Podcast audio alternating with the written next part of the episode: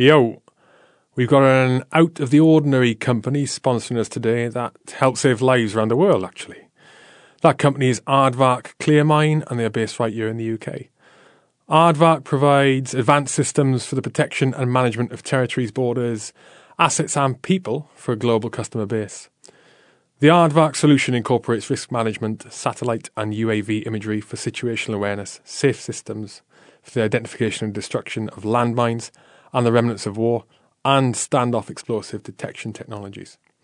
Since 1982, Aardvark Landmine Clearance Limited has been designing and producing a variety of landmine clearance vehicles. Aardvark mechanical landmine clearance equipment has proved its superior performance in post conflict area mine clearance it has been involved in operations for the United Nations in Afghanistan and Lebanon, and has operated in commercial clearance projects around the world, including Kuwait and Egypt. The Libyan authorities have an extensive fleet of Aardvark mine clearance systems and support equipment operating in country. It has been used by the British, Canadian, and French forces in Bosnia, by humanitarian mine clearance agencies in Angola and Mozambique, and for a substantial mine clearance project in the Jordan Valley. Aardvark has also been purchased by South Korea for landmine clearance for the demilitarized zone, and by British and American forces for clearance in Afghanistan and Iraq. France, Holland, Saudi Arabia, Jordan, Pakistan, Ireland, and 15 other countries have also chosen Aardvark machines for their landmine clearance operations. Aardvark mine clearance systems and personnel are actively involved in the detection, clearance, and removal of mines and UXO on land, including battlefields and military firing ranges. Aardvark instructors have many years of experience of live minefield clearing operations and provide a full training program for customers, operators, and mechanics, with normal course duration of one month. Amongst other things, their equipment for standoff detection of explosives caught my eye, called X-Detect standoff detection of explosives and vehicle-borne threats. And it caught my eye because uh, we experienced a lot of this equipment in uh, in Iraq and Afghanistan doing the close protection and private security, and when we were in the military. And um, as you'll hear, we discuss about on, on, on the podcast. With the current hostilities occurring around the world, and with a threat right here in the UK, never has there been a more urgent need to have technology in place that can accurately and remotely identify vehicles that have been in contact with explosives. Existing technologies have failed to keep pace with new threats. Many systems cannot detect explosives, and those that can require manual operation and only work at close range. No system is effective from a distance. Optical imaging offers powerful capabilities, but until now, it has not been possible to deliver a solution without risk to health. X-Detect is an automated, real-time technique to detect explosive residue at a distance using laser imaging. It's effective on vehicles, it has 100% coverage of every subject with distances up to 50 metres away. It automatically pinpoints location without security operator. It operates with laser safety standards, within laser safety standards, and has a false positive alarm rate less than 1%, which is super, super accurate. The system can be updated to counter emerging threats. It's available for use both in portable and fixed installations, standalone or in conjunction with other security systems. It's also a modular system, so it can be built into customer specification. X-Detect is deployable in fixed, stanchion, and overhead gantry variants where localized power and hardwired communications are available. X-Detect is also deployable in two mobile variants with wireless communications and internal power supply on board, including a trailer mounted version and a ruggedized container for more hostile environments. It's non invasive, it works in real time, and there are no delays to public or businesses. Aardvark Clear Minds have a plethora of other services and products that you can find on their website, aardvarkclearmine.com. A really well presented website which is easy to navigate and super interesting to be honest. Even if you have no need for their services, go take a look at it. I, I, I was on there for about half an hour. Really, really interesting stuff. They're doing amazing work. Check them out, aardvarkclearmine.com. Our guest today is James Brough. Uh, Jim, as we call him, he's an ex Welsh Guard. He served from 1996 until 2009, a lot of frontline tours, and uh, we get deep in conversation um, about his life in, his life out, his successful company he's now started, but also a few different subjects that uh, we went down the rabbit hole on. Uh, Jared and I really enjoyed it, and I hope you enjoy it too.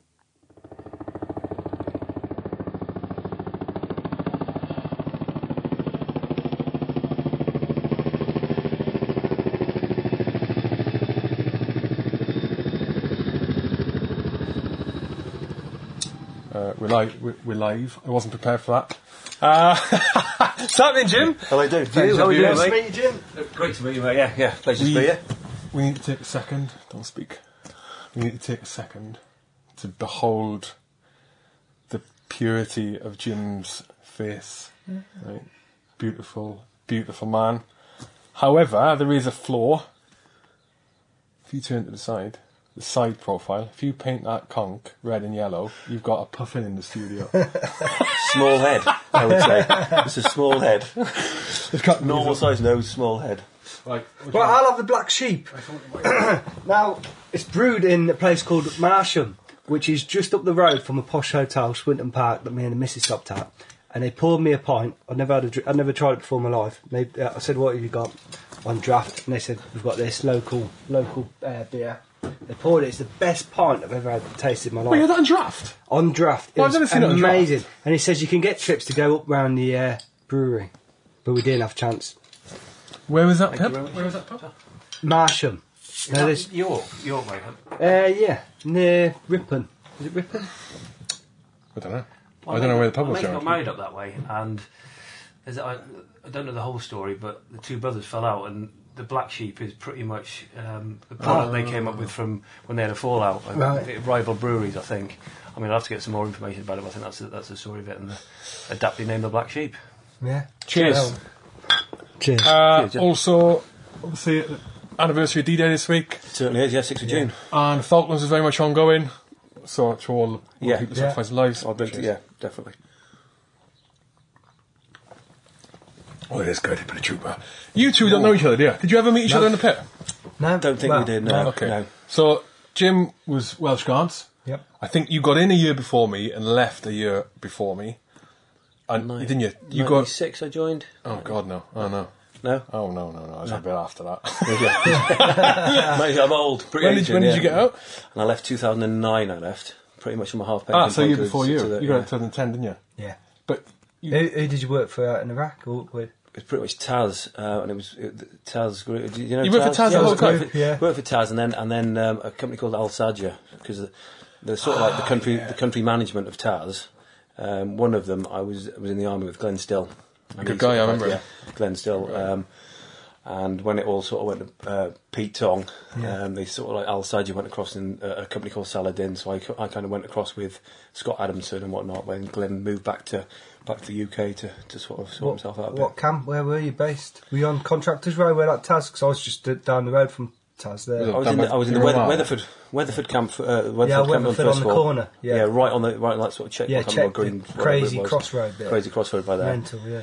And then, um, then when we changed contracts, I moved up into the, the, the little yeah little scabby Taz camp up the road I there. used, Yeah. we used to go to Weatherford to have our um, bloods. Bloods, They used got to have it there in the car oh my park. God, the blood, the Bloods, blood. yeah. Oh my god, The god. cheek of going into Iraq, right? I So think I've you come go- back with HIV. I think. you go, you go in, you go into Iraq, and you get in there. And you, so once you've been in country for however long, anyway, they, you have to. As, I'm trying to remember this. You had to pay the company had to pay X amount of dollars, and you had you had to go and have a blood test done. I remember going so they could check that you weren't bringing any diseases Yeah. into the country. Because there's no, there's no, there's no diseases in Iraq. There's no, No, HIV or anything. it is the only way it's going to get in is if Westerners bring it in. yeah, oh, like Definitely. oh, controversial. John. There you go. Controversial. The thing it is- starts me to go on. They are ninjas though, because you'd be, it'd be what you'd be standing in the queue, and then eventually get in to get your bloods done. You'd sit down, they'd do it without you. It's so good at doing it, wouldn't they? They were- yeah, they you didn't great. even feel the prick. when and I it- first went, when I first went, I didn't. I, I, I right, going to get blood stand. And we walked into this building. It wasn't. It was called a hospital. Was not a hospital, right? it's, it's uh, an ISO container. No, no, it was a it was a building. Building. It was in the middle of Basra. And we, we went in there and um, walked through. Did some. No, I didn't even do any paperwork. Just queue in, walked through queue in, and I went through and I sat down at a desk, and there's all these desks and these women and blokes, right, Iraqis. Um, and I thought, oh, I'm here to do fill out the paperwork. I sat down at his desk. There's no like rubber gloves, no, nothing. And then she No, pulls yeah, out the the- drawer. I think she's getting the, the stationery out. Didn't. Got the needle out. Jerry takes a blood. I go, what happened Alcohol there? wipe on, yeah. Crazy. I can remember they crazy. used to have the, the, the bottles in the in the sort of like in the stand there, and they'd, they'd easily mix them up, Yeah, and then they they take don't this one, label they didn't them, make yeah. yeah, no labels or anything. no and all of a labels or sudden it anything. was like, It's yeah. just a scam. Well, we You had, a just- couple, we had a couple of big issues, right? Because I worked for I worked for a few companies. I worked for Taz, and then uh, uh, Ta- oh god, what did I work for? Oh, Edinburgh International first. yeah. With you, and then Taz. That's where I met you, Hugh. wasn't it, I you, think, yeah. And then um, and then I worked for Gulf Shield, right? yeah, I remember them. Yeah, yeah, yeah, I Gulf remember Shield, them. right? Yeah, got you. Um, but when I was when I was at why did I come on to this? Oh, the problems with blood. When I was at Gulf, Gulf Shield, there was a there was a person there who went and had their bloods done, and it came back that hmm and it came back that they were HIV positive. Oh God. Right, listen to this. Imagine that. Oh, listen to. Right? The, the irony of it is, mate, he was one of the straightest blokes, as in, like, would you know, he wasn't like a Thailand wretch. He he was he had a he had a he had a missus and he was faithful to her. He had a kid. He was a family man, right? He's out there. He was a, such a nice guy, as pure as they come. Not like a creature like Jared, for example, right?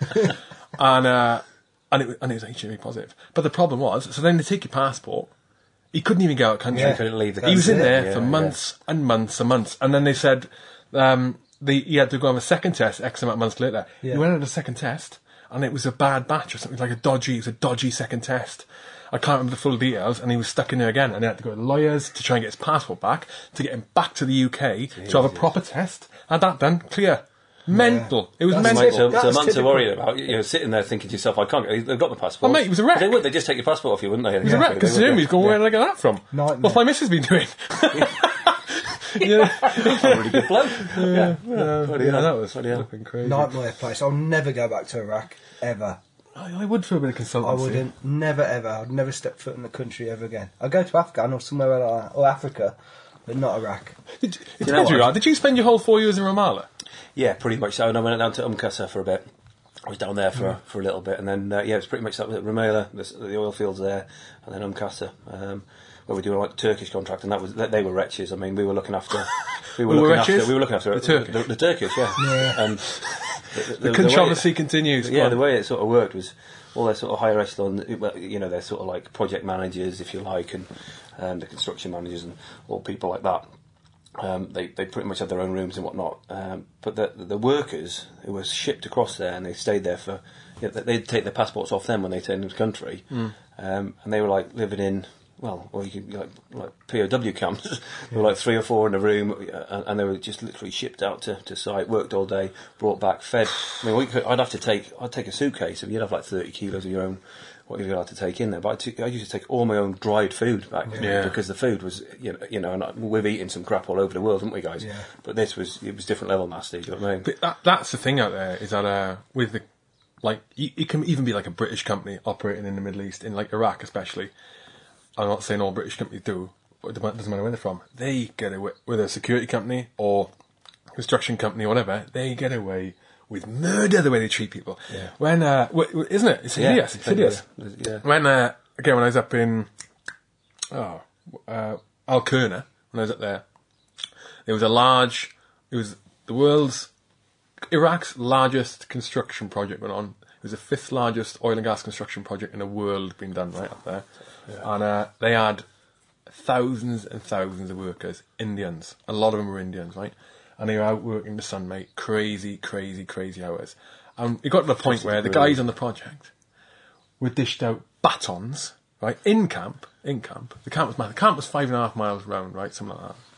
And the guys got dished out batons because in the Indians, uh, in the cookhouse for all the workers, which was the majority of them were Indians, and you had like Iraqis serving the food up, and they had, that's where you had all the water and that.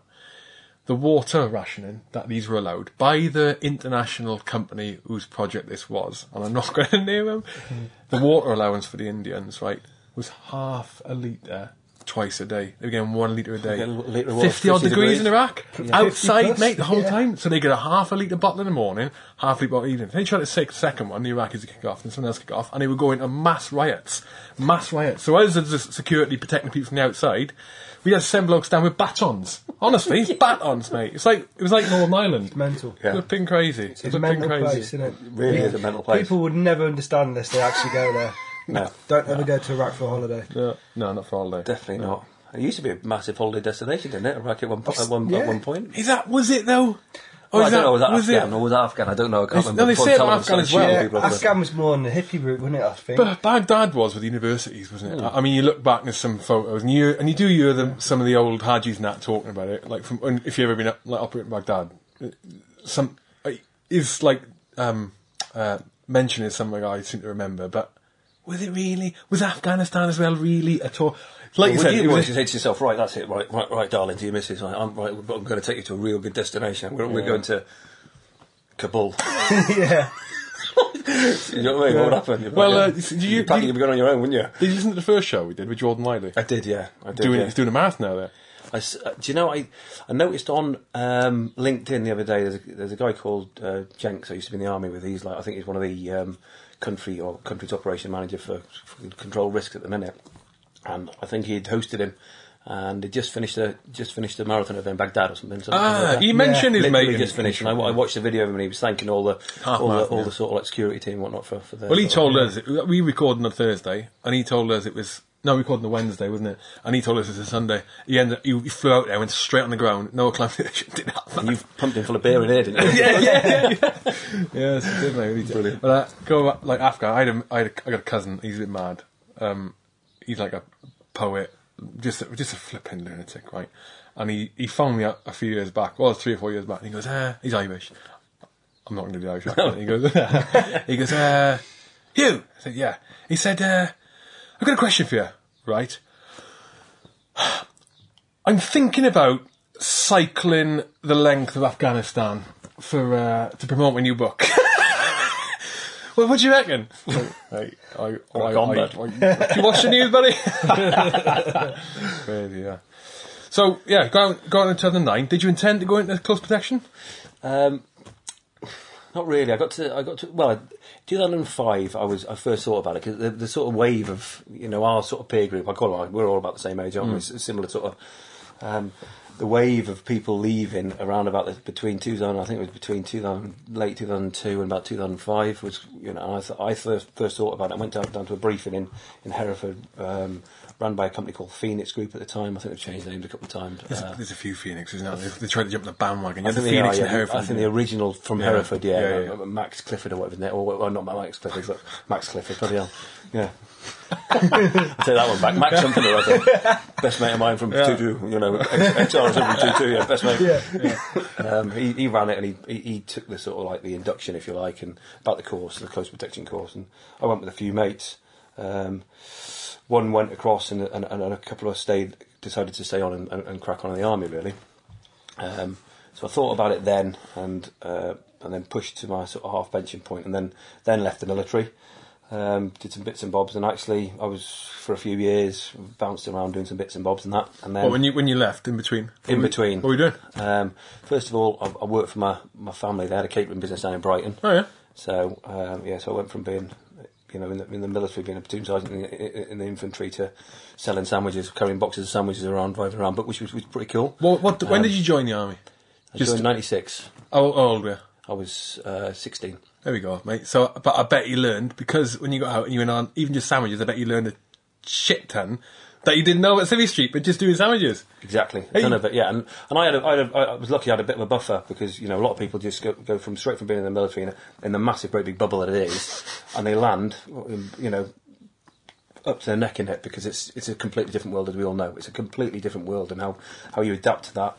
Um, I had a buffer where my family kind of like I moved I moved in with them, um, sort of sort of my bits and bobs out, and, and worked for them, and opened my eyes massively to, to, to realise how the how the sort of how the sort of real world and uh, you know life operates, and, and that is real world. Obviously, there's military, which is brilliant, but it's not the real world, really, is it? To be honest with you. Um, No, so yeah, so I, so I did that for a bit, and then um, I moved from Brighton um, back up to North Wales, where my family are from.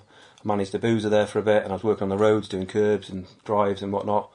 And then I came to a decision where I thought to myself, I'm going to rejoin the army, or or go across onto the onto the circuit into the Middle East. And you know, a great deal of my mates had left and were across there. Um, some sort of, sort of sort of senior guys had left at, at sort of like WO1 level. They were like project managers and whatnot over there. And I just thought, and it was literally why I it was either go back in go back in the military or or, or, or go on the go on the circuit because I needed some some cash. I needed you know I needed to sort of like get some bigger digs back home and whatnot. I needed a bedroom. What for is this daughter. 09 now? This was in well, it was about uh, it was this was I moved back to Wales in in uh, 2011, and then I went on the circuit then end of 2012. So when you left 2009, you've been in for like 15 years, For, yeah, just un- and then you went to 14 family years, yeah. business. That's when you went to family business. That's when I went to family business in Brighton. Flipping heck, mate. Yeah. That is a, that is a, I see when you were saying it, you almost did want to say, yeah, I work for catering and sandwiches Yeah, and that. yeah, because all, all my was- mates used to get it's me, like- like, you've got your egg flipping now, are you? what are you doing? I said, oh, I've got to run a catering business. They're like, well, you're flipping eggs, aren't you? Yeah, yeah, I am pretty much, yeah. But mate, it's I was trying to think, it's like you were saying when, when we spoke with Jordan, when you were saying like um, one of the other things you had was was Yeah. admitting and you say it like it's a crime, like- admitting yeah. that no, I walk dogs for a living, mate. yes, I'm it rolling doesn't with matter, does it? You know, it, it doesn't. It doesn't. Genuinely Um, doesn't matter. No, and I can remember listening to the, the you know, and you were like, yeah, well, yeah, I walk dogs now. But you're right, yeah. I would kill for that job. What a I'm great not job. joking. I love dogs and I love being outdoors. That's what he does all day. Perfect. And he's got a boss. So how long have you Yeah. been doing that for, you, Jared, by the way? How long? 14 months now. yeah. 14 months, yeah. What, I did- thought- why did you think about what, what made you kind of like... Well, I was. The contract was coming to an end in Iraq. In fact, well, the company was coming to an end. Which- which- EI. EI? Yeah, oh, so, yeah, um, yeah, I got you. So yeah. uh, we slowly got taken over by Olive and everything like that. It was all shite. But uh, so I was like, well, I'm going to do something back home. I was thinking, what can do, what can I do? And I've just recently got a dog as well, so I was trying to think of a job where I could take my dog with me. And I thought, sod it. tell you what, I've got to walk my dog. Well, I can take other people's dogs, and you know, got you, yeah, yeah. And uh, obviously, like, I've been out of Iraq, in Iraq for six years, so I'd got some savings behind me, so I was in a good position to take the risk. And I thought, well, I'll give it 12 months, see how, you know, set it up, give it 12 months. If it works out, it works. If it doesn't, then I'll get myself to back something over to else. Afghan, not Iraq, but yeah, Afghan or somewhere else. I think and it's and it's doing fine. Brilliant. I think, yeah, it's great. I think if you hadn't really worked is. out, once you get a taste of that back in the UK, even you know, less than what you need, back in the UK, especially when you're on boss, you would have found something else that made it work. Yeah. Made it work. No, it's much more, my quality of life's much better now. I'm not earning like eight, nine grand a month, but I've, I've got a better quality of life. My, yeah and, and Get up in the it. morning, I could do a bit of fishing in the morning and go to. I only work part time hours. First dog, pick the first dog up at half nine, and I'm finished at half two in the afternoon. Brilliant. That's mega, isn't it? Yeah, pucker. Best is job ever. So- That is Best job mega. ever.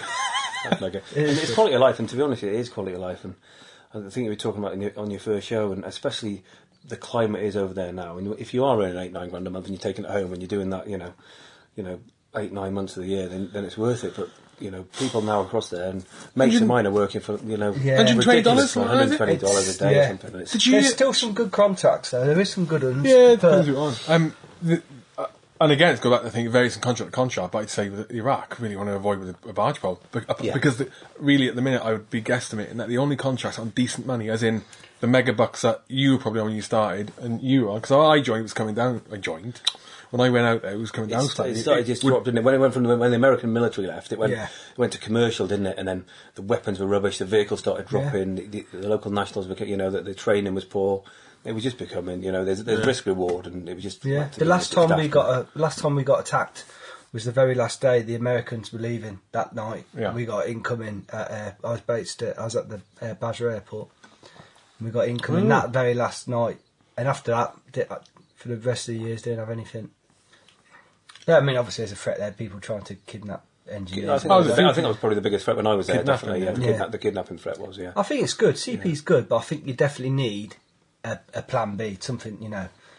It's good to go and earn some money there, but It's just it's establishing too much that of plan it's B, just isn't an it? existence. It's not a worse than being thirty-year in job, is it? Nah. It's not a thirty. It's not like a, it's not a lifestyle job. It's not a li- you know a life a There's life ma- job, is it? There's maniacs out there who are still doing it, Yeah. and that's all they want to do. And fair play to them. I mean, there was. I remember. Did you ever work with? I didn't. Did you ever hear a story out there with a CP guy? He was a Fiji, no, a South African, and he used to cut about in bare feet. He was in, not even this guy. I used that when I joined the I, mate. Yeah, bare, bare feet. And there was a guy when I was working on uh that was that was Taz. Who was who was the Kiwi? Who was two days older than grass, mate. He, his name was Bert. Do you remember Bert? Big, tall guy. He looked like Roald Dahl, not Roald Dahl. Uh, who's the guy off of um? And now we see the wild hippopotamus. Who's that guy? The wildlife guy? Yeah. Attenborough.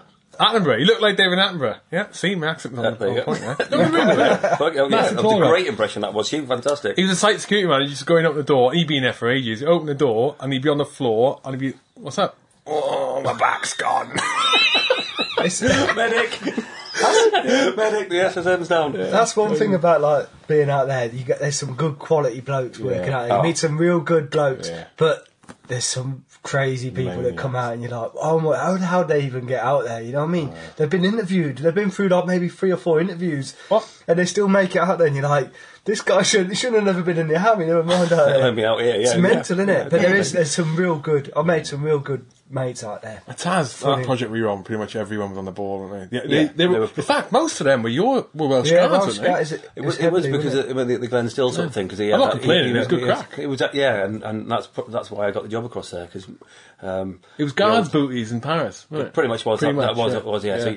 so everything was it was all it was all sorted. You know, Yeah. you, you know, you back, you know, all your guys, all your operatives around you were were pretty squared away. There was no there was no real liabilities there, were there? No, it was a good it was a good environment to work in, really. What did you do when you were in?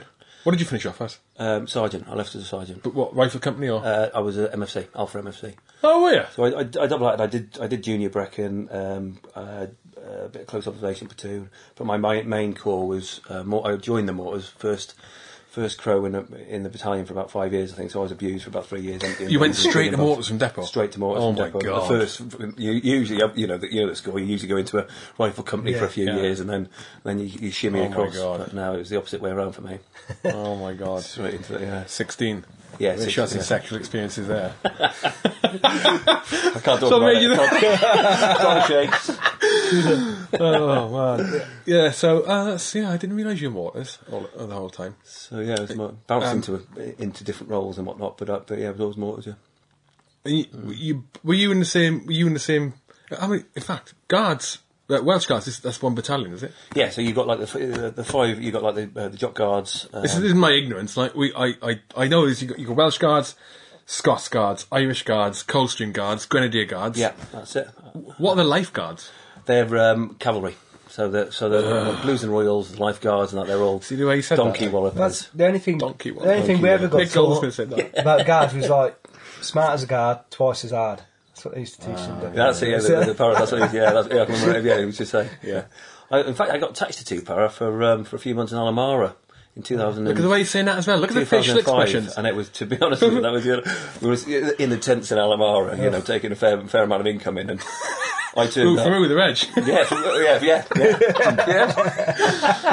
yeah. so I remember sitting in there, you know, there's four or six of you in, in, in, in these tents, sort of thing, and uh, I sort of turned up, and it was a random sort of few months to, to, to help on a on a training team. And, uh, and uh, the abuse Oh, you were on your own attached So, to so I was on my own, yeah, completely on my Oh, own, yeah. So no. and, and, you know, it was just like there's a briefing, get that. hat. And I'm like, I'm coming, I'm, I'm coming now. I heard you. yeah, but you're good for it, mate. It's like it's like that's the thing. Yeah, you got to roll with the banter, haven't you? And- it's the people who it's the people who go against it. You, they're going to get destroyed. It is. The people that put their backs up, they Yeah. they're going to get ripped to Yeah. pieces, aren't they? Fetch Completely. the yeah. hat. I I don't. don't. Hat, the hat. I need the hat. I don't. I'm, like, I'm listen, coming. listen, we're trying. Like we, we, we have plenty of uh, non-parachute regiment soldiers on, and I just like to clarify that the first person to mention that term, well, you won't ever mention that first. You did. With the Welsh guards. Years of you know wanted to get off my chest. Wanted to get off my chest. How then? So, Jared, do you? Right, if it wasn't for Mister Brough, Yeah. here, our first. These, in fact, you might even be where we are. So, Jim's company enabled, Yeah. well, the, to a large extent, the first three shows. MTM. This idiot sanctioned the funding of the first three shows without even ever hearing any of them.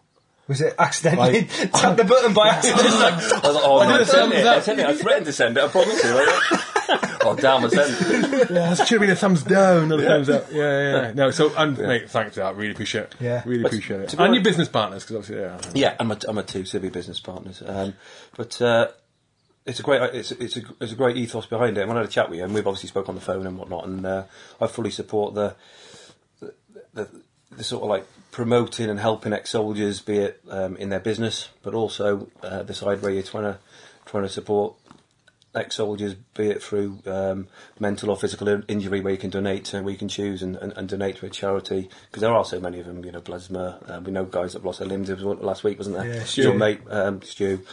Um, I know guys that have, have lost their limbs and whatnot. Blesma, a, a big uh, association, and then there's obviously Help for Heroes, and there's so many. Uh, and it's good to be able to choose who you want to who you want to sort of direct those funds towards. Really, so uh, uh, it's uh, I take my hat off to both of you. Really, yeah. Well, it's, it was all Hugh's idea, really. He wrote me into it, but it's his little, it's his little baby, really. Uh, he, he deserves the credit for it all. I'm I not- just got roped into it. I'm not going to give any credit back to. Joe. I'm not going to say no, no, He's no, a no, wingman, no. then. Have a He's a beer. wingman, That's don't what you? he did. So come and have a beer in the chance. Oh, I have beer. What was the pitch? You can sit there and drink. yeah, that's I it. did. I'm I in. I'm in. I fed him a beer. Right.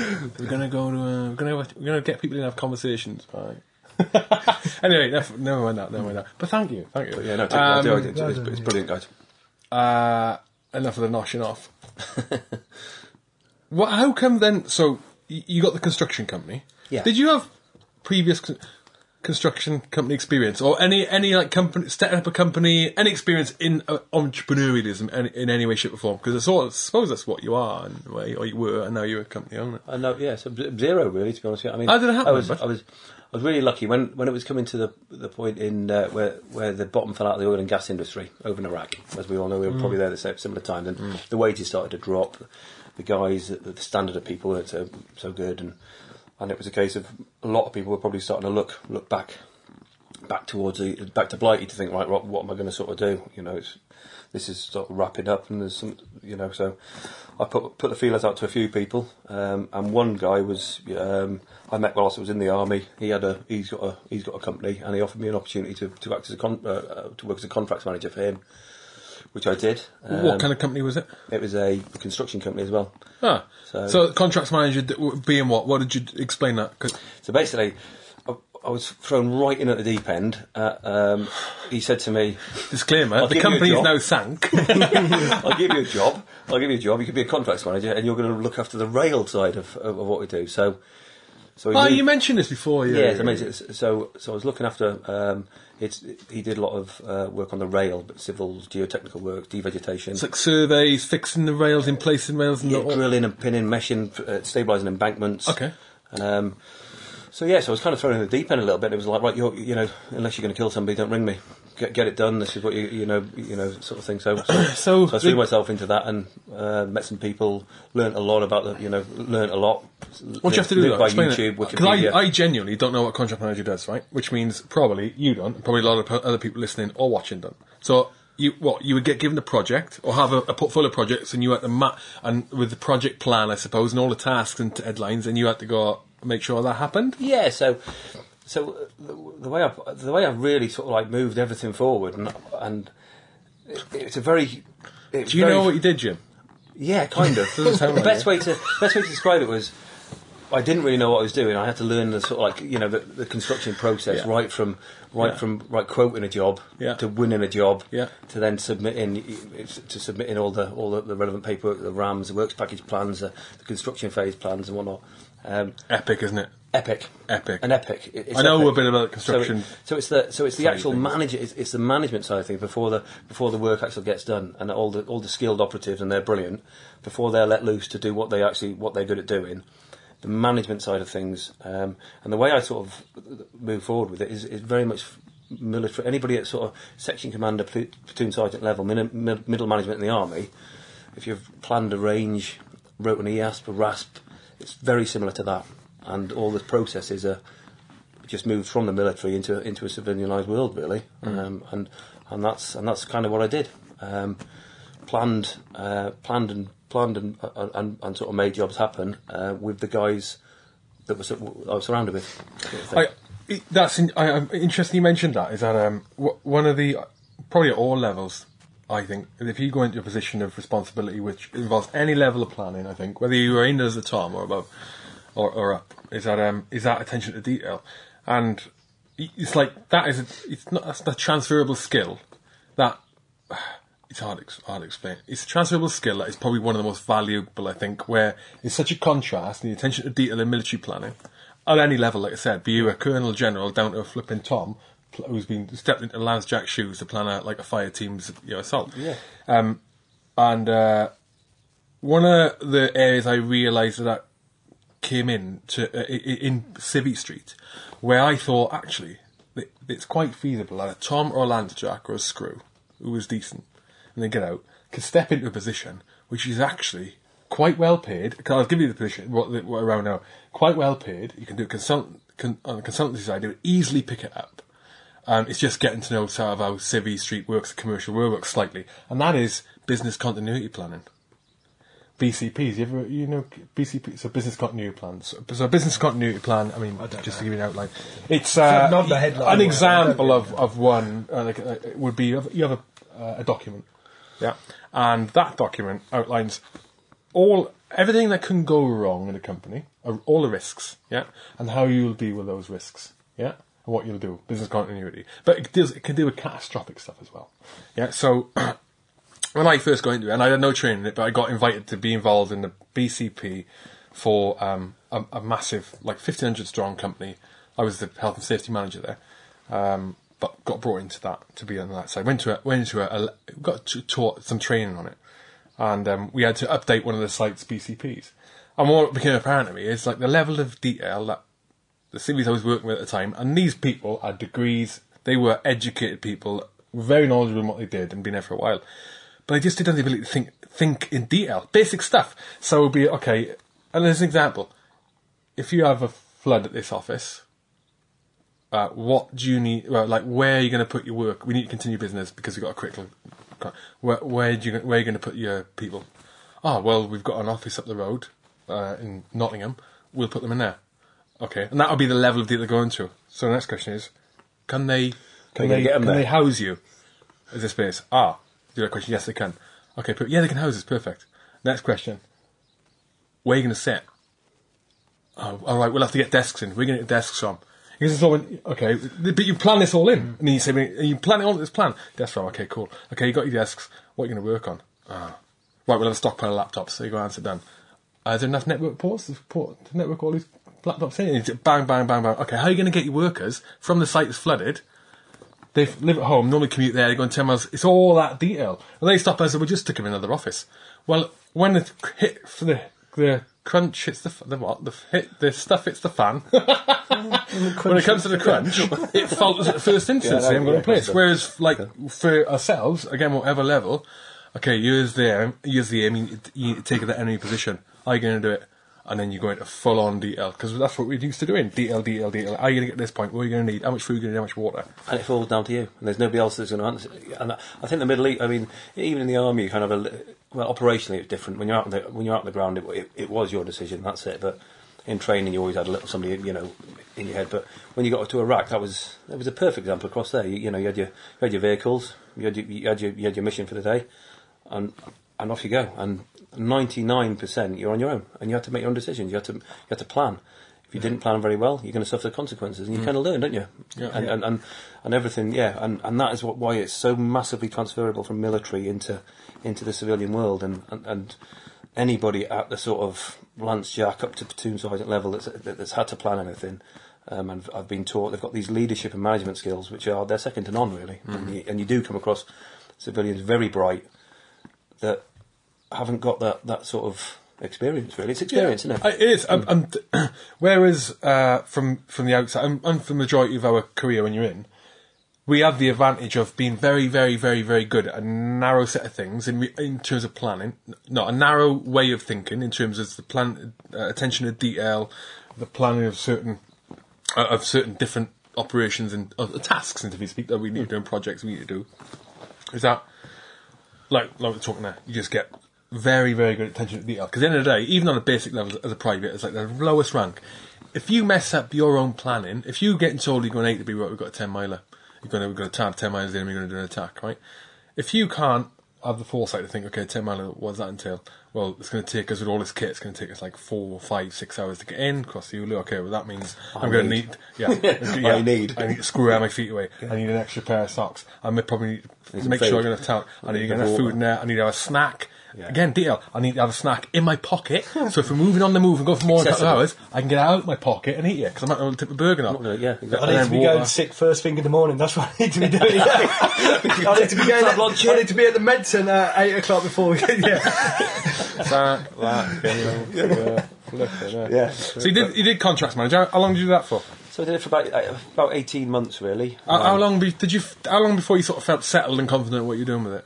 Um, probably about probably about twelve. I was, well, I was there for just under well, just under two years actually. I was there for uh, about, eighteen months. Did, at the- eighteen month point, I decided that I was I, I needed to sort of move on really. For, the- for the first twelve months, I was finding my feet.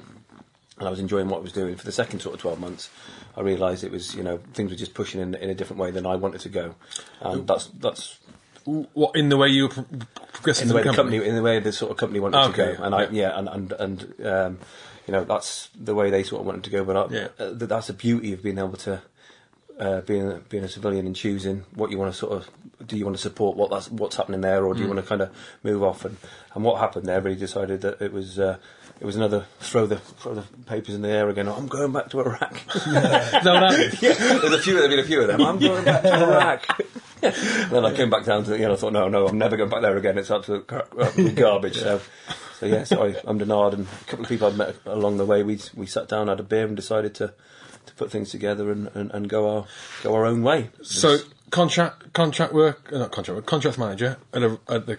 Uh, was it a construction company on the rail stuff? It was, it was a construction company. Yeah, they Right. do sort of like um, they did a lot of uh, um, sort of like heavy civils, um, rail Yeah, yeah, work. yeah. Yeah, yeah. It was a it was a fairly fairly fairly big company. He'd done well. The ex-military guy had done had done very well for himself. Oh, really? Yeah, he had he'd done very well. Do you- ben no. Laden Do you know- was from from uh, uh, Wilson Sherwood Foresters. Because I had, I had a, you know, Joe Stevo.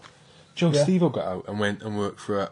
He went as a surveyor, um, or as trainees, or started for something, and, and then again, like you're describing, like like John's on about, just mega what he like. They just like his attitude, and he's very good at picking things up, and his attention to detail. He works with, and being a surveyor on the, on the railways, it's one of the same company. Because that, uh, off the back of him being there, the guy decided to almost exclusively recruit military, change his whole attitude. Yeah. And then he got some lunatic in, I reckon, and that was the end of that. um, uh, just kick that microphone. Uh, so the t- were the other two guys from that company you were with? No, they they was. Uh, I, would met them on my travel. One one had uh, another uh, company, uh, rail company, um, who I'd met doing bits and bobs. Div- a, a, a small, Div- a much smaller company, DVH company, um, and the other guy was um, was his mate really. Um, and then we just sort of yeah, we had a, had a chat and, and sort of decided it was let's have a, let's pop at doing ourselves. Um, and uh, and from from there we you know we we uh, we set everything up so it was uh, sort of like, like towards probably July last year, and then put everything together, got everything set up. It took a few months, investments and whatnot, um, got everything planned, uh, get everything up and running, names, you know, uh, and then all of a sudden we went sort of we went operational in in September October last year. We started for a, company called uh, Pioneer Homes, where we had quite a few guys out. At one point we had 16 guys out doing So you set up the internal and external works on new builds, really. You set up the company, and straight away you had the contract. Uh, Was that through someone you knew? So, so at that sort of level, at the contract manager level, uh, you you- you know people. It, it, it, you you you know when you talk to people that have, you know, right, that's happening. We're doing that. Well, actually, we can supply some guys for you there, or and that's simply it, it, it And really is how it, how with, it that- works. with with the with the um, home construction with it with like The new builds the, or- industries at the minute. Oh, so they're throwing them up everywhere, aren't they? It is mental. Yeah, especially there, are loads round here. It's Warwickshire's crazy. It's through the roof. Unbelievable. Everywhere you go, you just throw, yeah, they're it's crying out for like, you know blocks. two three acre. You know they're just throwing up, aren't they? Yeah. 16, 18, You know, we, I've just priced for nineteen plots in Nantwich. Um, I've got guys out with Bellway now. They're throwing them up every. Yeah, they are. They're throwing them up everywhere. I was talking. Do you remember? Do you know Terry Byrne? No.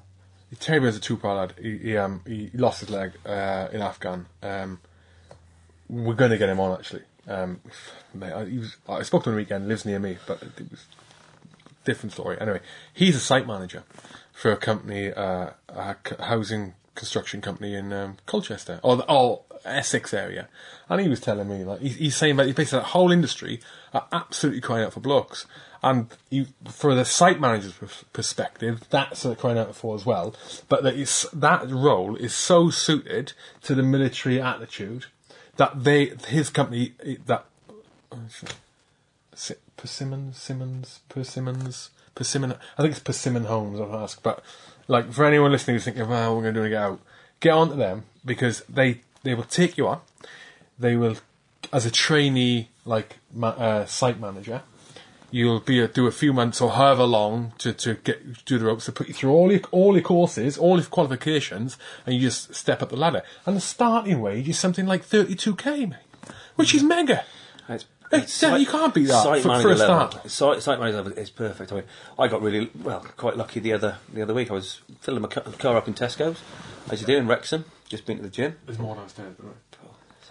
Um, filling my car up in, Wrexham, and a guy I used to know, Alex, Alex Williams, walked out of the walked out of the. Uh, he just paid for his fuel, and he saw and he, he saw me. He goes, he looked at me, goes, "But Jimmy, bro." He went, "Yeah, hello, mate. God, I might haven't seen you for years." Walked out to the, "Oh, I've, I've, I've seen you on sort of uh, Facebook. What you what you up to?" I said, "I was starting my own construction company." Well. And he's a site manager for for Anwyl Homes, but he's got a construction manager. He's done the, done the whilst he's been a site manager, he's done the construction manager qualification, which obviously is the next step up from from site manager. Um, and that's a, it's a punchy level. He's been doing it for quite a few years, but it's yeah again the organisational skills are kind of like the, that you pick up in the military. That it's it's it's everything just civilianised. It's military just civil, uh, civilianised, isn't it? Um, And yeah, and so yeah, that sort of level is perfect. It's perfect for, for sort of. Well, Terry was what I do saying now. it's basically as a site manager. I- I mean, he said, "Don't get me wrong, it is like I, I graft." He said, "I graft." You know, it's, uh, when, by graft he means um, it's pressured. Oh. It's pressured, but in essence, it's man management. That's it, and especially in that kind of industry where it's it's it's predominantly male construction industry people you're dealing with. You know, they if you've got a presence and you're, I'm not saying military like down, give me 50 press ups, you didn't get your bricks in. On your face going back. But if you can just be assertive, have a bit of balls about you, which we all have, hmm. then it's ju- he, that, which is why he's been he's been really successful, and he, he swears like, the, but people don't know. People don't know because if you think when you're getting out, you don't think, oh, what, what, what should I do when I get out? You think security. I could do health and safety. I could do maybe some PTI stuff. If you're a PTI, I could do like a fitness instructor. You don't think site manager. Building no, you homes. don't, no, you you don't, no, You don't even know what it It's is. all, and, and, you, and I suppose you've taken that route as well. Here, you do a lot. You, you, you're sort of you're a you're a Swiss Army knife. I call you. You're a multi-tool. You're a pal. You're a Swiss Army knife. To me, are. you're saying jack of all trades, master of none, Jim. Yeah, basically. Didn't disagree. you got me. yeah, so, um, but uh, the health and safety route is the is is a massive one for all ex, ex troops, isn't it? Especially crossing the Middle East. They're all it was all at NEBOSH. Yeah. Got to do my NEBOSH. Wait. Got to do my NEBOSH. Was it? It's, It it it's didn't gone on to to uh, know. rope I- I- access I now. kinda- And it, it was all health and safety. That was like the big craze. What and was it it's got an, more like rope access, like um, That was a few years ago. Is that still going on? IRATA. Now, I looked after, with working in railway cuttings, uh, stabilising them, you have to, working for Network Rail, uh, and you work anything, you know, if, if you, there's there's a gradient, a, si- you know, like a curb, you've got to have rope access, you've got to have ropes, and you've got to be tied on. So a lot of the embankment works were all, it had to be IRATA work. So I worked, at one point we had, you know, for my old company, there was like 30, 30 IRATA guys that we were looking after. Um, think and I I haven't know. got IRATA myself, but it's What is it? managing. What- what- it's, what- Uh, um, uh, I mean, didn't God. you have rope access for you doing your trees? I did industrial yeah, rope, they- ac- uh, not- industrial rope access um, Training trade, trade association something. or something like that. Yeah. So IRATA, yeah, um, and it's, it's it's like level one, two, and three. You do a uh, for your level one, you do a, a, a three or four day course. Then you have to have like a thousand hours You get your level That's two, it. and then another thousand hours, and then your level three, which is a supervisor, like a rescue, like That's a rescue body. yeah. a big three. site, the rope access. I mean, uh, well, that's part of. I I think the the big. Uh, you reminded me of now is that because you have Mesonac out uh, from Yeah, a and couple of the minutes. ago. It's, wind it's, it's the renewable energy side of things 'cause it's so huge Oh, and yeah, environmental. yeah, yeah, of course, yeah. It's massive off the, off the east coast, mate. Offshore, it's yeah. massive. Offshore, it's massive. Did- and all the way up to Scotland as well. And I think that's why it is. I mean, we got mates who did rope access. We got mates who we got a couple of mates. Right, listen to this. They just do. They just do. They just provide emergency first aid cover. Right? They go out. They are on mega bucks, mate. And they sit in a flipping boat or on the bottom of one of them big turbines, mate. They're probably playing shithead. Yeah. Remember that game, the old car game, or doing I don't know what else. Just I don't know. we'll Speak to Meza, and they just do like emergency first aid cover for that. Yeah. I think they do. I could be making this up. They do something like that. I know they sit there doing nothing a lot of the time, and then one of them, he, when he flies out, he has to go via Amsterdam a lot of the time, and he gets to Amsterdam, gets minging, and misses his flight. Has to pay for his flight oh, home. He did it two days ago. Meza, shout out, woo! All blokes used to do that in Dubai, didn't they? Miss their Yeah, flights all the time. Yeah. Yeah. eight weeks with no beer, and then have like six pints, and then fall asleep, or uh, yeah, or disappear for you know. I did it once, mate. I, I, I got, I went out there. I, I told you this, didn't I? I nearly missed my flight a few times. I you did what? Missed, Yeah, oh, missed yeah. my flight. I did. Did you ever actually once. miss one though? I don't think No. I missed one. Mate. I've I think I was pretty one. good. I think missed it pretty in with Taz. Do you were you in country? I did this, and no one would believe me because it was a complete lie. Right? this is what happened. No, hang on. Was it a lie? Yeah, it was a lie. Right. Ah, I can't remember. I, I, I had to make something up because it was even the story was not believable. I got to Dubai. When you get to Dubai, you used to get drunk, didn't you? It's like your last time to have a drink. No, we didn't, did we? No, You used not to, going in. We used to Coming go to out. Dubai and have a drink. Yeah. I get flipping steaming. So I get to Dubai, I get steaming. Time to get my time to get a. I don't have. I was always traveling with hand luggage, leaving leave my stuff in country. so I go to get to the. Uh, I go to the the, the gate. And I go, yeah, I want to get on. And I was not sober, right? I go to get on. And she takes my ticket. So I'm in Dubai now. So I've flown from Heathrow to Dubai on one ticket. I'm flying from now Dubai to Iraq on another ticket. You remembering this, Jim? Vaguely. So I go to get on the plane. She goes, sorry, sir, that's the wrong ticket. I go, what? It's the wrong ticket. That's not to Iraq. So I look at my ticket. This is a full ticket, right? Yep. It says London Heathrow to Iraq. So I'm going, if I've got the full ticket here for Heathrow to Iraq, and I'm already, uh, sorry, London Heathrow to Dubai, and I'm in Dubai, what have I got in my pocket? I take out the stub of my pocket. At Heathrow, I boarded the plane with the with the on a, a Dubai to Iraq ticket. So I got on the flipping plane, the wrong ticket, mate. The wrong ticket. So I got to Dubai, I had no ticket. So they said, uh, right, you need to go up, you need to go up to the customer services and get a new ticket.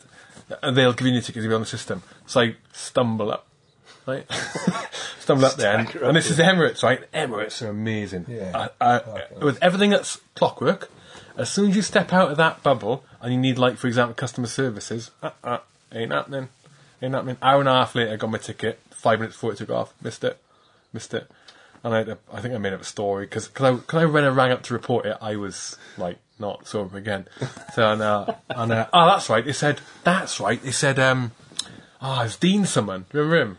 No, it's the eye. That was someone else. And they said right, okay, you, you need to b- make sure you bring the stub for the wrong ticket with you.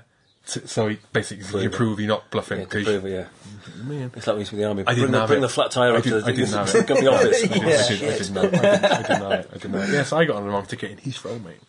I'll tell you another time. And I won't say the other thing that happened 'cause that's. mm, No. No. I won't say, I won't say the other one. I came back with some. Uh, um, restricted material in my in my bag. I got Restricted- into Heathrow and through Heathrow, and I only realised it when I opened my bag at home.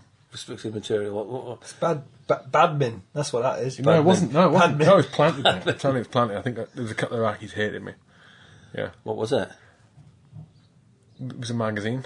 Oh, was it full Not, of? not, F, was it full of bullets? No. Was it full of rounds? It was a lot yeah, of no, there was a lot of pages in it. I don't know what magazine you're on about, Jim. is, it, what, is it a pistol or an AK? no, it's, no, it's, it was a, it was a, it was a, uh, it was not a broadsheet magazine. What, what was it though? Was it not pistol? saying it. You, everyone knows anyway. Everybody. Come on. It was years ago. I put it in the amnesty box. You got through with it though, yeah? Hundred percent. I didn't even know I had it. Didn't know I had it. The security in Right. the security in well, whatever Iraqi airport you go to, I suppose. I No, I never, mate, but at Heathrow. But actually at Heathrow, yeah. I mean, got through you walk yeah. through that. But not just you know, from Iraq to Dubai, to Dubai as well, and then Dubai to Heathrow. And oh, yeah, it was so- whole luggage though. It was whole luggage, so probably didn't get checked in Dubai. Ah, so it's been, yeah, it's Yeah. been shipped onto there. I used to put all my hand, used to get all my hand like act- like you know you get something. You know, That's in your 51. No, I had a couple of extended. I had a couple of uh, extended magazines from a from a pistols, pistol, pistols, pistol Oh, mate. for my uh, six shooters. And uh, yeah, when I came back, one of those was full up in a full of nine maybe. How many have you got for? Bad, badmin. I I'm going to go with badmin. Jared on that. I'm going to go with It Jared was on that. bad, That's what my missus says was to not me, badmin.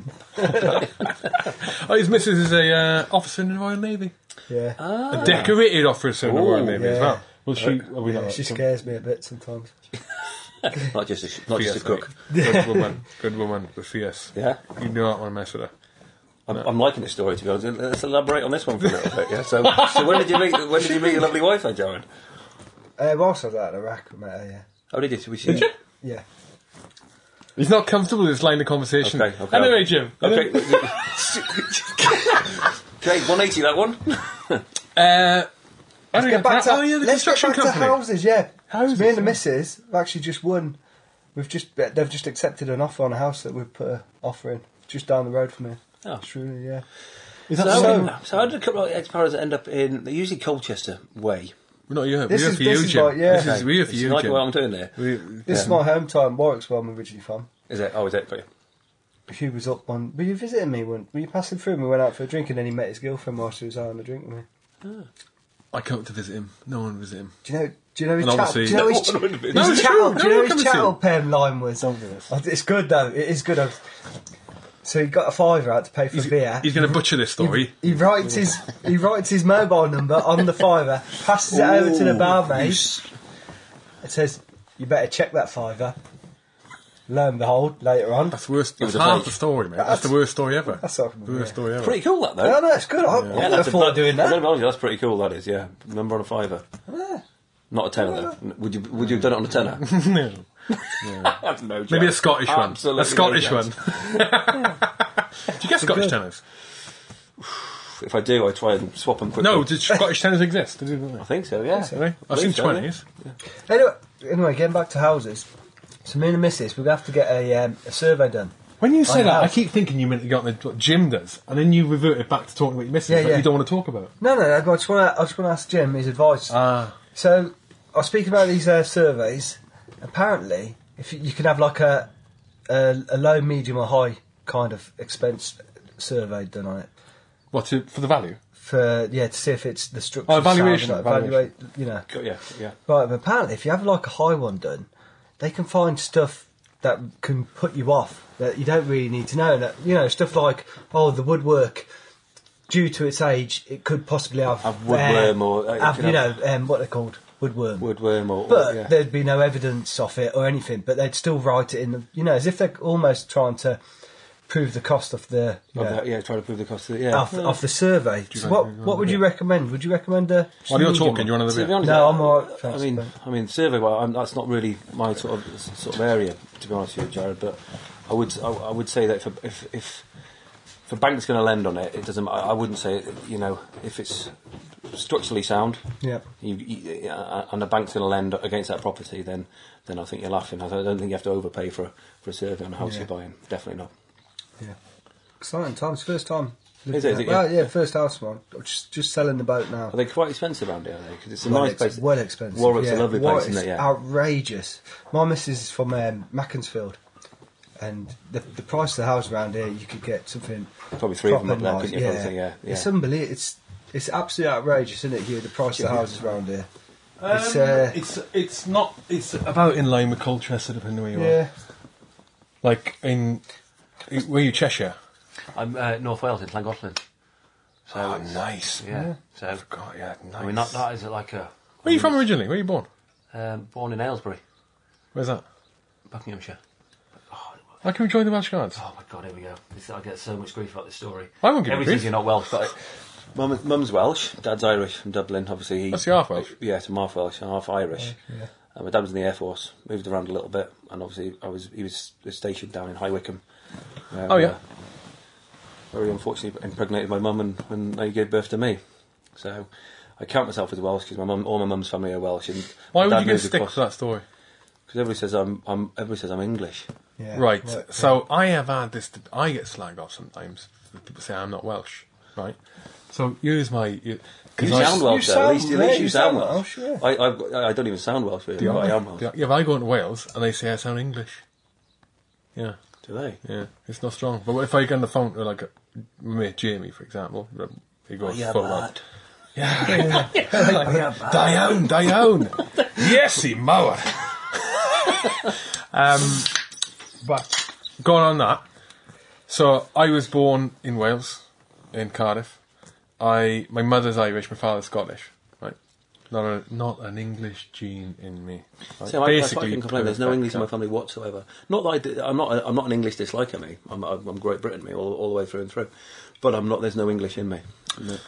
But years of years of debate is I was well they say uh, you're not even Welsh. You you're half Irish, half half Scottish. Well, when I was born in Wales, but no, but your blood is half Irish, half Scottish. But years the years years the crunch. So if you want to go, so let's say like, you're not Welsh, your father's Scottish, right? And you, you and your mother's Scottish or whatever, right? Let's say it's just one, just for argument.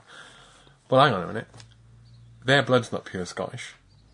My mother's blood's not pure Scottish, pure Irish. Boil it back.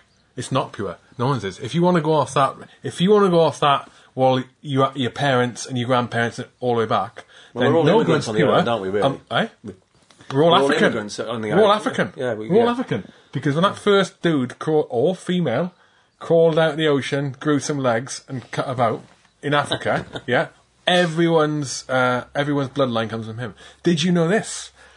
All true, I say true Europeans, so people who are who, who, whose tr- whose ancestors were born in Europe.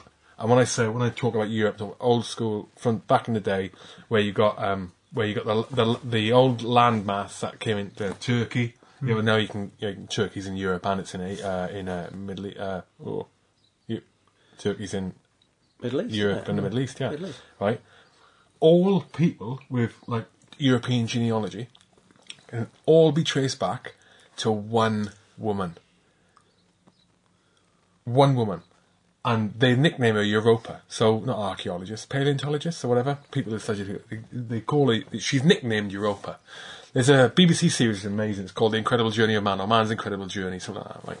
And it, and it basically traces where we know man started, like, oh, humans, politically correct. Man started stuff in Africa, and it traces the, the evolution of man, right? Why, like tribes, how how we went, where did we go? Why did people stay in Siberia and flipping mentalists? Yeah. You know, how did people get? How did people get Australia? How did people get Australia? We didn't evolve in Australia. Look how much look how much sea is there, right? Anyway, so just an exclamation point there, right? So in that, if the tribe came like to the European mainland, they basically crossed over. One woman went over with this. Might have been a group of blokes. Might have been having a right old time. But it was one woman, and they all came from one woman. Europa, whole of Europe.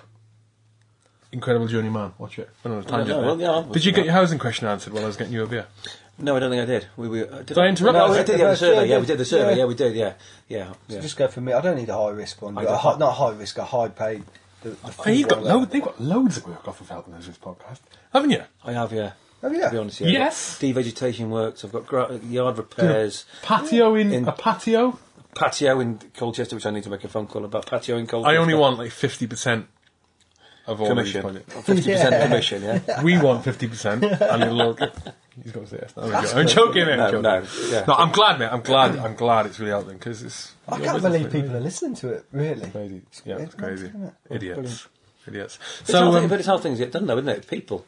My experience is, is, well, it is, isn't it? Life is life is about people, and we're all similar people, and if we can sort of help each other out, and you know, and scratch each other's back, and Mm. and trade, and it's the way the world is. If we can do that, you, you look after you look after your own, don't you? And Mm. people, you know, it's simple as that, really. So, so yeah. and, and incredibly handsome people, Jim. I quite like, uh, to be honest, I feel flattered that you call me My, uh, because all my- my mates call me Screech from Saved by the Bell. You ruined it now. Yeah, I you got a cousin, right? Do you know what I mean? Female. I got a bunch of female cousins. You just ruined it for her, right? She, I'm telling you, she is listening to this. Or she's probably going to watch this now, going. "Oh, I don't look like Screech at all. is she messaged me a few days. She she listened to the first couple, yeah, the show. She listened to all three. Well, she said she can listen to the first one. I can see it. She said it better not be shit. I can listen to them. And then she messaged me back and said she listened to all three back to back. I've heard that twice now, right? Once someone watched them back to back, four and a half hours worth, back to back, watched them all, and she listened to them all back to back. And then she messaged me the other day, like out of the blue, sort of not really any point. She'd already told me she liked the podcast. It was like, uh, Oh yeah, oh yeah, the podcast's really good. Yeah, yeah. Just I hope the next one goes really well. And then, and then, and then, like your primal instincts kicked in, and the real, the real question came at the point of conversation: Is James Brough single? you could hear the lust in her voice through a Facebook message. And, uh, Through a Facebook yeah, through a Facebook message. I was like, no, Jumping out the screen, he's- is it? Jumping off the no, screen. he's, he's accounted for, but I won't mention her name. But I did say, to her, keep the faith. You never know. His life might get ruined, and then you're in with the shot. Drink to that. yeah, here we go. Drink to that. Ruined lives. So you set up in October. You landed that. You landed that contract with that the, the housing company. So they were they a bigger construction company that and there was employing subcontractors because I know that's a massive thing. You end up with a, a company as gets the task and then they employ. I mean, this is like that sort of construction, labour, and industry. About twenty other companies to do it. So you're Yeah. working for a You end up working being for a a sub person. to sub to, to a sub to Yeah. a sub, yeah. So, um, the majority of the people that work for us, and between the two companies, there's, a, there's another company my business partner runs, and the one that we run, and we at the minute, at the minute we're very much under one umbrella. Uh, so As it's as similar. The Simpsons play off each other. Yeah. Yeah, so it's, so we find our feet, and it's it, it's been a godsend with cash flow and stuff like that, especially with you know if you're waiting for a client to pay you even an amount of 30, 40 grand when you're paying lads wages out every week, you know it could it could, it could ruin you sort of thing. So it's been you know you know you know my my partner's company's been very helpful in sort of pushing us forward to position where we can sort of stand on our own feet, which we're at now, so, um, which is brilliant sort of thing. Um, but yeah, the, the Pioneer, the Pioneer Home's the first one where we had quite a few guys out with. It, it was a bit of a, um, it wasn't a big company, it wasn't a massive company, it wasn't like, it wasn't a Bellway, it wasn't an Anwyl, it wasn't a, a, a- Pioneer Homes was it? Pioneer, Pioneer, yeah, wasn't it? It was a, it was a smaller company. I think the turnover about 14, 15 million, which is still, still big, but for new builds and when you're throwing a few, you know, it's, it, it's not massive. So there was a, you know, there was their internal as they're growing, their internal sort of um, the, the, the, the document distribution, the designs, um, the drawings, to specification. We weren't getting. So it was run by site managers really, and sometimes, of course, people. It's human error, isn't it? You know, they make mistakes. That drive's gone in too soon. You've had to go back and relay it. So we had a lot of to and fro in between.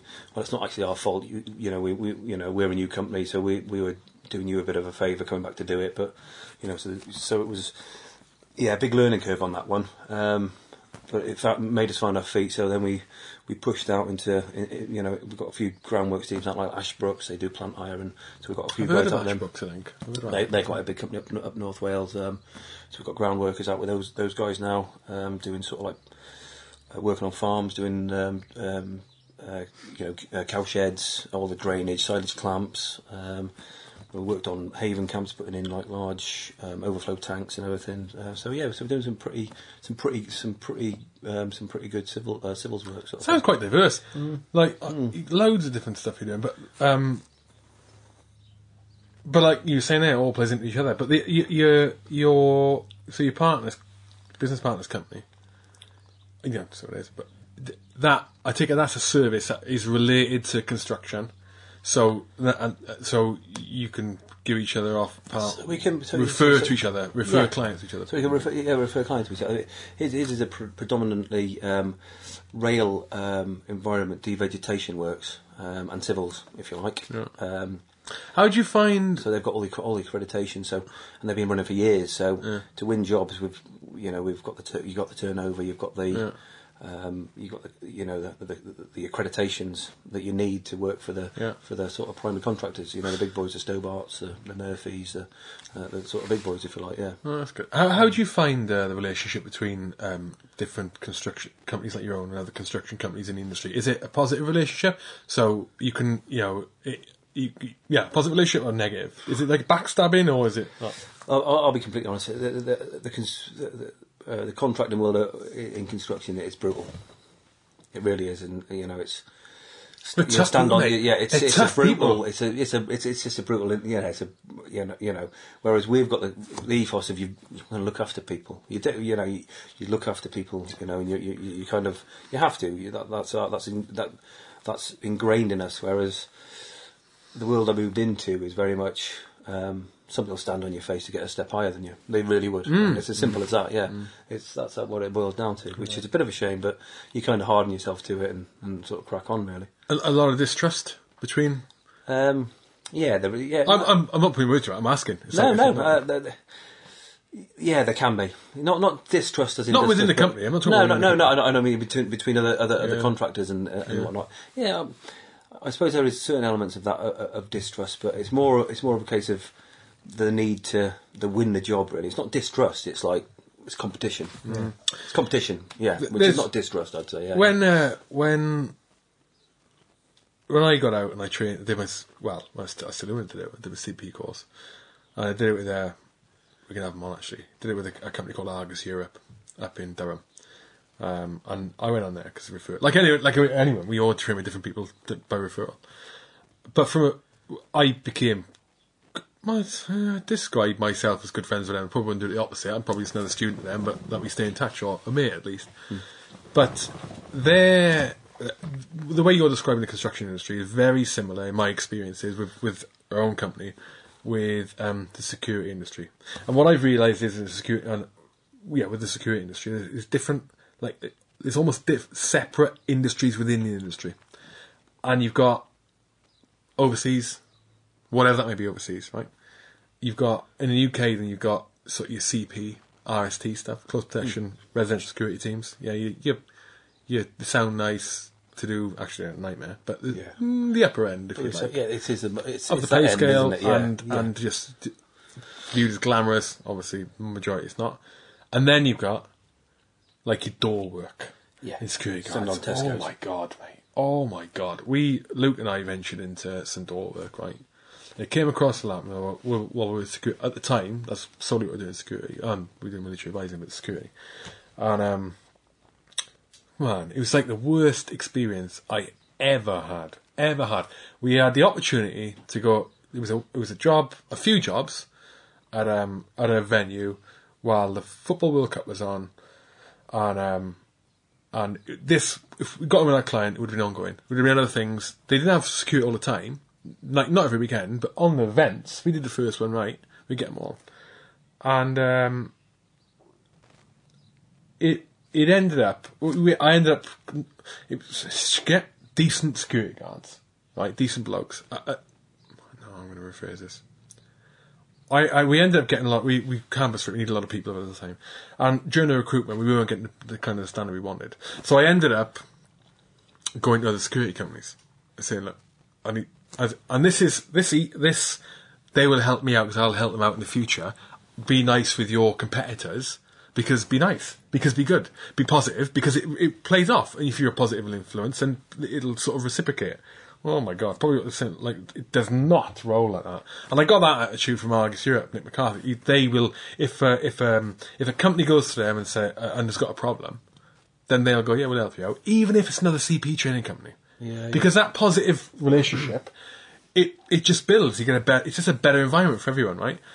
That was not the case with security. With like the security guarding, I went to people. I said, look, I'm after you know. If you, it was basically if you've not got, I've got. I need. I need a couple of guys. If you've got no one, if you've got a couple of spare bodies that you haven't got to put on task again for whatever you're doing, let me have them. I can I'll- give them. Some, I can give them some work. yeah. I can give them some work. That's what it was. Yeah, yeah, yeah. No worries, mate. No worries. I'll ring you back. They ring you back. Well, it's going to cost you uh, like it'll be like twice the hourly rate it should be. Whoa, whoa, whoa, whoa. Hang on a minute. I'm not asking to subcontract. I'm saying I'll screw that for you and give your guys work and me. And yeah, let's help each other out here a little bit. Yeah. and that's very yeah, yeah. Did no, not agreed happen. to. I ended up going door to door. Right, it's the day before this task because I couldn't get anyone. Also, it was like short notice got it, so a lot of people were employed anyway for the job. And it went door to door, right, in a local local city, for all the door staff on the Friday night because the event was on Saturday. Going, yeah, I mean, who's, who's employing to your manager, see if you've got any spare blokes. And then they got to the point after that, we managed to square it. I ended up at the door myself with this other guy. We were one short because we couldn't get the staff.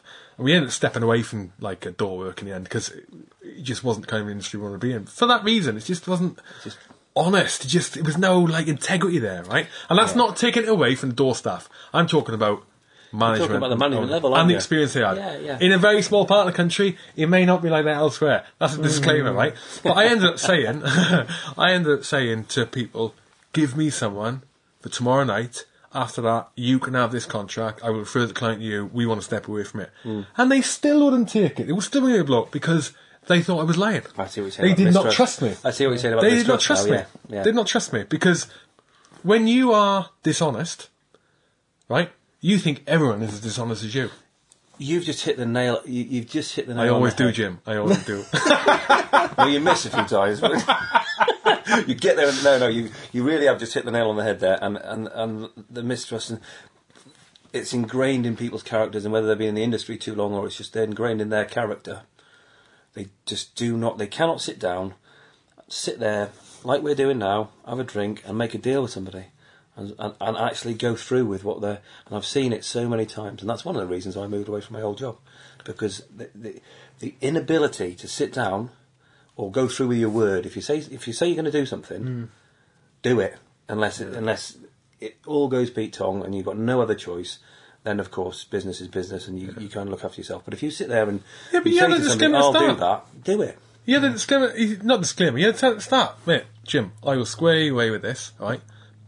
But if this happens and I can't afford to do that anymore, I'm not going to do it. And then, yes, I know you've been the crap, but that's just the way it But is. if yeah, if times are good, this is what I'll do, and I'll, I'll stick my word to that. If it goes Pete Tong, we'll sit down and we'll, we'll come up with a course of action to to, to, to move our own ways. And again, it's What's, not. It's, that, what, what, it's- what is so difficult it's about not that? to say. It's not to say that there aren't companies in the industry out there like that. But in in uh, again, like I was saying just now, from the construction industry, they are like a lot of the people who run those companies. They are tough, tough people. They started off as the labourers, hardcore, calluses the size of his flipping nose in their hand, right? Massive. And then they get up, and then they run the company, and they've had to fight to get their jobs. They had to fight to get the contracts, and all of a sudden at the top of the company, and it's like, boom, nah, fuck. you know, they're just they're just hard people. no no wonder yeah. they like it, you know, and. They're successful, me. They're successful and it works, but so, you know, for a positive working relationship with another company, it's uh, It doesn't. Yeah, it's absolute gash. Yeah, but you, you yeah, and it's that person, and it's a. I call it the ivory tower, me. And once you get into the ivory tower, and you, you, you know, it'll crumble. Inevitably, it either goes one way in business. I think you either end up right in that ivory tower and not mm. trusting anybody and being really successful, mm. or it's crumbled. And there's probably there's probably millions of crumbles for every one that gets up into that into that ivory tower. Mm. Uh, my my ethos is, you don't have to be in the ivory tower. Either. There's a big pie, and you know there's a big pie of bi- whatever industry you're doing, you know, and everybody's going to, you know, we're not a country where we're starving. Very well, very few. Hopefully, you know, not, we're not starving. There's work out there, and if you if you can if you can make relationships with people and, and push things forward, and then then you, then you you'll get your slice of your pie, and you won't go hungry. And that's how I've that's how I sort of play things. And it's, it seemed touch mean, don't get me wrong. I like you know you might see me a couple of times. time. You might see my ribs. But you can't right now. but uh, but it seems it seems to work. And, and and just just sit there and make a deal with somebody and, and, and go through on your word, or at least at least you know go out your way to make sure what what's said is done. I don't think you go far wrong. No, no, it's, it's, it's like it's and, and again, I put to pinch a phrase from a, a friend who will be coming to hunt. Reliability is key. It is. With nothing else, to be reliable. Reliability, You know what I and, and if you, if you do Regardless something of dirty, you can't just, you just speak to somebody and say, I can't do that. Be honest as well. Yeah. Yeah, oh, honesty goes a long way. Of course, it bloody does, mate. Yeah, it does. Yeah. So, oh no, you got out. You did some sandwiches. You you went into your contract management, and then you pulled the pin, had a meltdown, said you're going back to Iraq, didn't go back to Iraq, and then you you set up the company, which went operational September October, and now we are eight to nine months in. How are you finding it? Like generally, how are you finding it? What's it like? Just really, fu- just Like, have you got a specific? You're one of the directors of the company. Three of you. Yeah. Have you got a specific role within the company? So you're a director, uh, uh, operations director, or production, not production, or whatever director, so or are you just spread it amongst yourselves? At the size of the company you are, you, you kind of spread everything e- amongst yourself. But as we, th- th- there is a there, there is a target of what we, we want to do, and operationally is um, from the and that's again from the military side, the man management side. That's the, that's that's what I'm comfortable doing. All three of us, um, I and I wouldn't. I know I can honestly put my hands in my air and say that I wouldn't be able to be doing what I'm doing without the skills of my partners. Because um, on a commercial level, one of my business partners, he runs all that side, of all contracts, pricing. Um, he runs that sort of thing, and well, he's got a leash on me. He just calls me a commercial nightmare because I'm off trying to do things, aren't I? Like, yeah, let's do this. And he's like, you can't do that. I said, yes, okay, I'm not going to watch this. and he's like, he's got, got me on a rein, sort of thing. So, so, uh, so he, he runs the the sort of the, the commercial side. And my other partner, he's um, he's got the other company. He's he's a very shrewd, level-headed guy who's not. He- He's just he's just sound. I just really like him. He's sound. He, he's he, he- he's trustworthy. He does what he says, and um, yeah, and he helps helps me with some, some make some, some good decisions really. yeah. Um, and we sort of complement each other a little bit. And I can honestly, I can put my hands in the air. say, I wouldn't be able to do what I'm doing without without those two and the support that we all sort of give each other. Hopefully, they feel the same the same the other way around as well. Probably not, but you know, I reckon it's your good to female- isn't it? It's good to, it's good to I reckon your female customer base has increased Mm-hmm. since you come on board. That's, that's what it, so it's like yeah, when people watch this video, mate, our female customer, like our female like listener ratio or watcher ratio is going to through the roof. Like uh, Jim. Are you find what? How do you find the pressure of being a director, and being a, owning a third of a company? Because not the pile the pressure on, if you flip and mess up, mate, you know People are that out of can work, aren't they? Potentially, mm. yeah. Yeah. Uh, there we go. See, here we go. My what I said what I was going to come into that the company, his first thought was the blokes will be out of work. People are at work, yeah. Yeah, people are at You're work. a good yeah. man, Jim, bro. Well, some people might say different, but you know, yeah, no, no, I, yeah. Well, That's, I, I genuinely, I genuinely care about the blokes, I, and that's that's what I, I genuinely care about them. I do. Yeah. Have you heard of a company or yeah, a company, an organisation called? I'm gonna get this out because I, I remembered it earlier. A new coming on construction, and I thought I'm gonna write it down because um, I when I when I remembered it, I um I put in Google uh, handy heroes. Yeah, have you heard of these people? And again, I don't know this guy. I have no affiliation with this company. However, Heroes for Hire. Have you heard of them? no. I'm going to reiterate. I heard about these guys through um, through Colchester Institute, right? Uh, people, some people don't know. They were Colchester Institute are very much vocational, if that's the right term, vocational uh, stu- uh, studies and courses and brickies and plumbing and electricians and all that, right? And at the time, I was oh man, I can't remember her name. One of the one of the one of the managers down there at the institute, one of the, you know, one of the head people, and she was saying that they take a step back. Colchester Institute put a lot of ex-service people through the what do you call that sort of thing? Like the, the, the, the plumbers and what do you call? Uh, Well, they do NVQs in it, don't they? Do like no, I mean just mean that, that, that kind of work. Um, construction. Well, like um, what is it? What do you call it? Anyway, Tradesman. Yeah. tradesman. Yeah, yeah. Tradesman. tradesman. there you go. The uh, sound engineer has just redeemed himself. His phone didn't go off. His mouth did. His phone went off, mate. Jumped in. Right? He jumped in, didn't On the start, Well, the first time he came here, we're digressing. The first time he came here, I was trying to drive his prices down through. I was threatening him with another studio, and I was saying, "Well, the other studio had this, the other studio had that," and he said, "No, no, no, it's a bigger studio up." About half hour into the podcast, his phone, Phone went goes off. oh, I'm on the phone. Brilliant. I've got leverage, mate. I've got leverage now. I'm in a recording. Uh, yeah, so tradesmen. So, so Colchester Institute put people like tradesmen through tra- courses for free. I think it's part. There was a there was a, a scheme going on where it was free, and the project anyway. This uh, what's his name? His name is Nigel Blanchard. Again, I don't know the guy. I don't even know what he looks like, but Google Heroes for Hire for people listening or watching. Heroes and a number four hire. I'll right? definitely get the details. Mate, it, yeah, 'cause- right. This guy, I know from that time, he had just got on a he had just got on a project on board. He's a, much like you do, right? He just got on a project on board. I think so, anyway, like a construction company. I might be wrong. He needed 200 people. He is exclusively recruiting military. That's all he does. It's all he does. You go on his website, Heroes. If you Google Heroes for Hire or Handyman Heroes, it'll come up. That's all he does, right? So d- is he like an agency for? No, no, no, No. I think Jim that he's got his own. I think he's got his own own co- construction company. company. Right, but, um, uh, but I know you can hire people from him. But he he's one of those. He's like you. Look, well, I mean, if you went to him and said, "Wait, what's the score? You know, need these guys. Where you get them from? Because I would love to employ six you. months or whatever, yeah. I'm not saying Civi's crap, but like, you know, it's like we have we, we, we stick to our own, don't we? Yeah, Um, 'Cause you can talk to each other. We, we understand. Yeah. We understand how to talk to people. You know, and if you know if somebody says to you, So speak to Nigel. tummy, are you? Uh, not speak to Nigel. Google it. Contact them, or get in touch with Colchester Institute because they'll go. Okay, that's Yeah, what they're doing. It's two- yeah. yeah, it's, it's amazing. It's exclusive. I think it's amazing. Exclusive veterans, and it, he must be. I don't know. He must have an established business to be able to do that because I know if I, like you would, there's no way you'd be able to do it. Like be able to sustain it's, and it's, course you just can't. It's not. you, they wouldn't be available. You wouldn't. You wouldn't always get the right quality. Just because you're an ex-military doesn't mean. Ju- uh, Just because you're ex-military doesn't mean you're brilliant at everything. There are of flipping. yeah, yeah. There are doofuses out there, or there are people who are doing in in training things that they aren't suited to, and you know it's one of those. But so you must be in a unique position to be able to do it.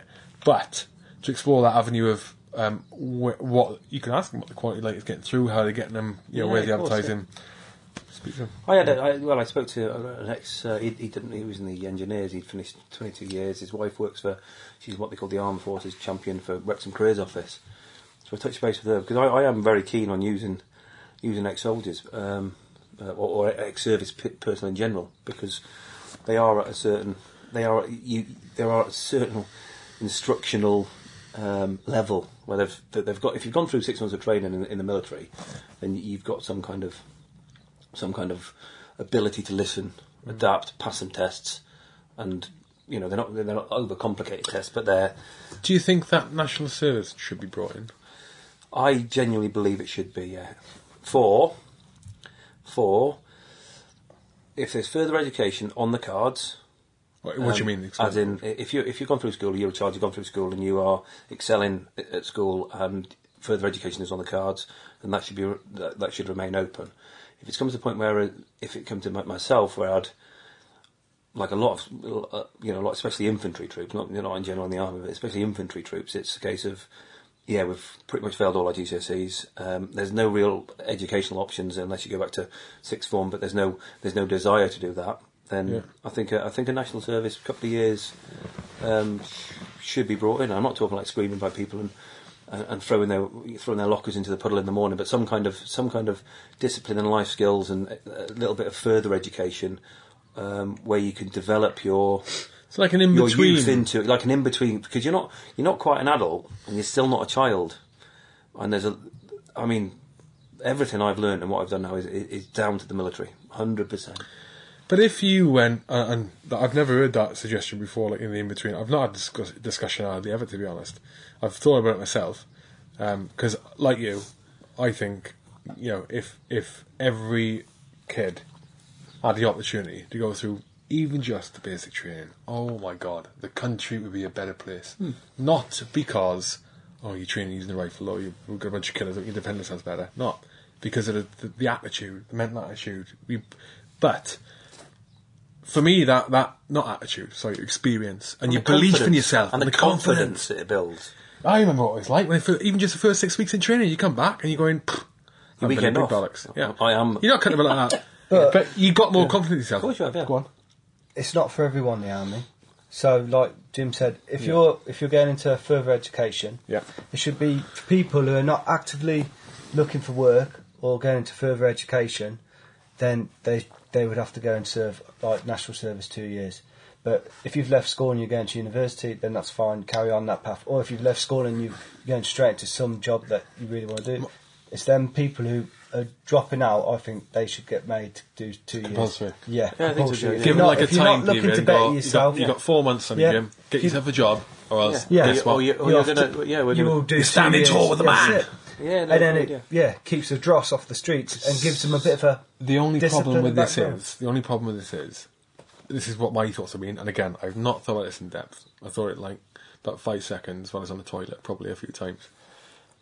It would reduce the overall standard, and unless th- those um, uh, say conscripts then, not conscripts, unless those uh, uh, national service people those numbers complemented what the exist. Let's say the army's eighty grand, which is not now eighty thousand people, and national service constituted an addition onto that, almost like TA is. Yeah, Yeah, so it's not If they affecting were- your, it's not affecting your your, Yeah, your, your, right, your main. like your so main that would be force. fine. But if they were counting part of the main body of fighting troops, then th- it would just reduce the overall standard of the British Army, you couldn't- British forces. yeah, you couldn't do it like that could you because if you're only But for that's how two it's done, though, Jared. That's how it's done. yeah because you're only it's a year basic How historically how it's done is your numbers, you, your national service, you want the country's numbers of soldiers. That's where it's made up from. We've got what, a quarter of a million or whatever it is. they'd have to hmm. change that You have to change it. They would, that would definitely have to be, yeah, because you could. So you'd have your you couldn't volunteers depend and on your your national service. You couldn't depend on your national service to be your, because effectively we are a volunteer force, aren't we? Where, where we, we've all signed the dotted line and we know exactly what we're doing because we we kind of chose to do that. Whereas a lot of conscripts would be like, wait, well, actually, How would you that had your work chance. then? So how Here would you go. how would you reckon that would work then? Right, if you got at the minute we got the training depot and you got everyone's a volunteer, they go there, yeah, and they do the training and they get through the training if they get trained through the training. Let's say hypothetically speaking, we go right national service for people who who, are, who can't get a job, able-bodied, of age, banging gun in, okay. Who would train them and where would it be done? Would it be on the same, like would it be at Catterick Garrison where all the rest are trained, but a separate unit, or would it have to be? Would it be regular soldiers training them on a completely separate like camp or There garrison? yeah, of course. How yeah. do you reckon that would be? Well, yeah. Well, that's food food for thought because yeah, 'cause if you're not gonna if you're not gonna integrate them into your main forces, then you're going to segregate them. So straight away you've got a segregation issue, on, haven't you? Yeah. You're using resources Yeah. of your of your of your of your of your main force to yeah. to train them. Yeah. So yeah, yeah. well they could be used as an enemy on the Live Rangers. yeah that's it yeah, I was going to say that but James, You're the Jimmy Ranger, eh? What behind or behind the weapon, or am I running? am I a runner? Bloody hell! But, no, no, you're It's an right. option. yeah, huh? It's an option. It's an option. I was- I was- but you you know, know- they, they, put- they, they, they subbed that now to a um, a lot of, especially because of Welsh Yard, well, you know, down sort of like the Brecon area, the Sennybridge, and you know the Ponty. Um, a lot of guys have left the army, and they, they actually do professional enemy now for Oh, SCBC. massive. Yeah, yeah, yeah, yeah. mate, loads of them, mate. SCBC, Loads of them. They go down and live at Sennybridge for a while and just play enemy. And, and that's Love what it. they do. And it's a full time job, and they get paid They like get eighty quid a day or whatever. And then, Yeah, then you, you move to like a team leader, and then you can move to like No a, a else to do that. CQMS if you like. Yeah, he's off, he's off. Um, I thought he was going to get some nibbles or something then.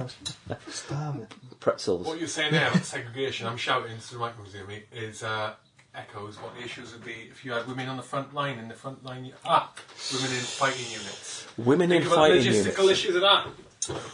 Women in fighting Discuss. units. It's it's crazy because I don't think there is. Women shouldn't be on the front line, but there is. I mean, and I've seen some hardcore dog handlers out with us in Iraq, uh, in Afghanistan. Sorry, Yeah, but um, in the infantry units, I don't think. I don't think it's. Uh, I think uh, as as it's working at the minute, I think the British Army have got it right because the the, the medics, you know, even the, even the, even the you know the combat assault medics who you know are are with you in your fobs. Yeah. They, they actually patrol with you, yeah, but they're not there as a, as a they're not there as a fighting force. Yeah. They're, they're they're there as a supporting element Yeah. to that to that fighting force. I think they've got it right. Yeah, and I think women have, have, have, uh, you know, they've got it. They've got it right there, and they're right in the thick of it. You know, we've lost a couple, haven't we, on, on operations? I think, um, and they're, you know, they're right in the thick of it. But there's a difference between being there with a GPMG on the, you know, 15, 20 meters away from, you know, through, through walls, and being in a in a in a sort of like in the in the in the reserve where they're they're extracting casualties too. I Yeah. think there's a there's a big difference in that. Yeah. yeah, definitely. Mm. Yeah, you're right. I think, and that's that's my opinion. I I wouldn't I wouldn't like to. It's, it's, it's, the infantry is a male dominant environment because not because it, because that's what it's a it's a man's job really for physical strength. You don't you, you know you know women don't compete with men's in in the Olympics because they're not as physically. You know, they're, they're, they're not equal. They're, they're not physically equal. They, of course, they're equal, and they're, you know they are you know probably greater beings than men. But on a, on a physical capacity, especially fighting, then you know I'm sure there are some. Well, On the majority, obviously, you get some women who are physically very, very capable. Um, the I used to argue in my head that uh, in my head, I used to. I think probably had some discussions with this. Is that I remember saying it. No, women on the front line. Uh, uh, it, there are women on the front line already. What were we talking about? There are women on the front line already. Medics. We had a clerk mate, in 2006 in the Afghan tour. Like for the for the laugh, for a crack, we put one of the clerks on the ground on one of the attacks, mate. She wanted to go. A flipping clerk. We put her on the ground, mate. Right? She on one. It, was uh, Kelly. Kelly. Kelly. She went on the ground, mate. Loved it. I just, uh, I want to get on the ground. Spare place in the Chinook. Um, Some of the dog handlers. Women, dog handlers, right? You see, you get women on the front line. Let's not deny that, and they are flipping amazing, right? Dog handlers. You get the uh, you get the members of the P- Team Pink. Remember Team Pink? That's not because all women. It was called PINK. Was a, an acronym for something. I've never heard of Team Pick. What, what's Have you it- not? no, they, no. Were the, they, they were the engage. They were like an engagement team of the locals. right. Okay. Yeah, and like spoke. I think they were anyway. Spoke like Pashtun and all that in Afghan anyway. I know. you Yeah. yeah. And you get the medics and, you know, and flipping amazing, right? And you get the, them that have actually been in contact. Chantelle Taylor, you know, is reportedly the, the first female medic in the British forces to kill an enemy soldier. Yes, I saw that. I medic. read- I was reading about that the other Yeah, she- yeah, yeah, she's, yeah, she's, yeah, she's yeah. coming on. She's coming on, mate. Hey, yeah, she's coming on, yeah, yeah. fantastic. Yeah. Um, Like CQB as well. Yeah. what I used to, my argument used to be, I used to be dead against it. My argument used to be is that, well, there's a psychological thing with blokes and women. Yep. Blokes are programmed, pro, blokes are programmed to protect the female. It's, oh, no, protect the female because guess what? You are responsible, as in the female. If a female, if you haven't got females, you can't give birth. If you can't give birth, the human race does not survive. It's that primal animal instinct, instinct, right? isn't it? Animal instinct, right? course it is. That's that's the first one, yeah. And then the second reason was um, the physical strength thing, right? So if now I thought of it since, uh, if uh, you can, I think that if you integrated women into front into fighting units, I'm going to stop saying frontline fighting units, um, from day one training, okay, just like we are brain, brainwashed into this, you know, just doing things, think, making flipping crazy decisions on the spot, complex assessment situations on the spot, and bang, like life or death stuff, mm. but choosing the right option every time, right? For eight, nine months, and then over the, the, the, the sort of foundation years of your military career, right? Now we can be put in a position where our mindset is, no, you don't, if a man gets shot in back, in the contact, in an attack, even though your instinct should be, oh my god, I need to help my Makaji, because your best mate is, that is not what you do. You continue with the attack It's until you've got to you. You until keep going until the threat is- So we can do that, it's- and we have done it. That has happened, right? I believe you can do that with women, as in the the male mindset, because you just you'll end up just seeing them as another soldier, an, another another colleague. Bang, bang, bang. Yeah. of course. Right. Yeah. The second one, the physical strength. If you say no, no the the the military, the the current frontline scales for ammunition, for water, for food. Now I can't. It was it fifteen magazines? Five five six, whatever it is. Hmm. Right. It is that level. Those numbers aren't just plucked out of the air.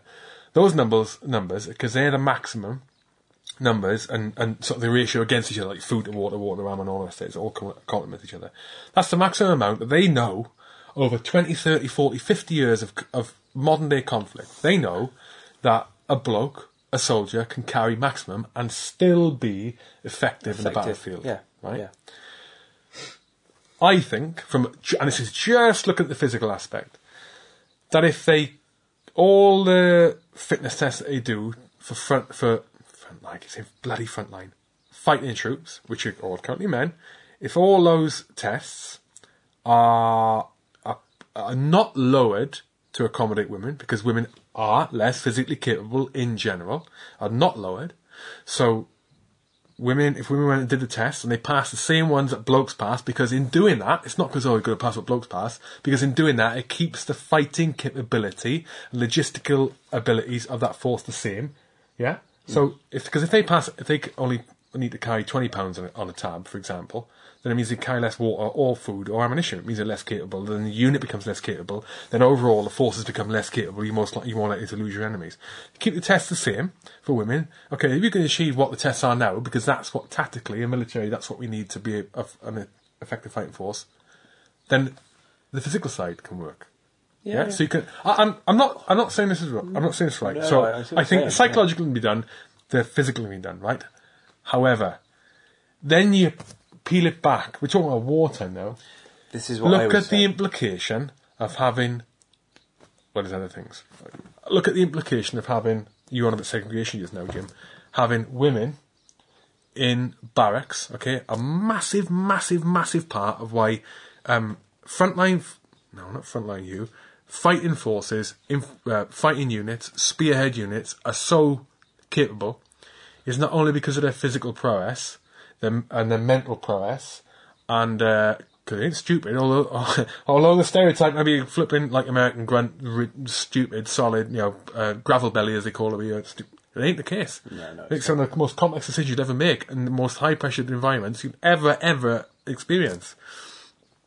So that capable with the strength, and they've got the physical cap- uh, sorry physical capabilities. But a part of that ability as a unit is the cohesion, because they're around each other twenty four seven. Yeah, mm. in the same block, in the same room, mm-hmm. on the lash.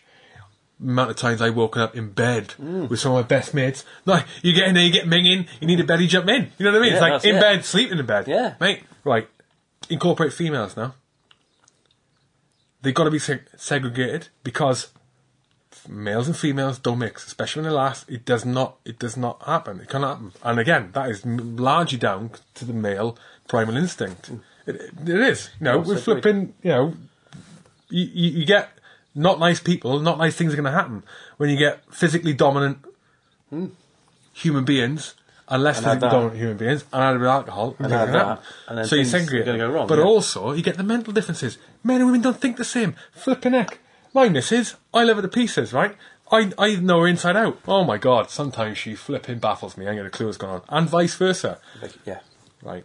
So you put that in place, you have to segregate the women, which means you don't get the cohesion. you don't get the that- same you don't camaraderie get- you got, yeah, you got don't, you don't. And I, I, I say Can that be fixed? I, I unless you unless they're, unless they're mixing together, I don't think I don't think you won't be able to say you know.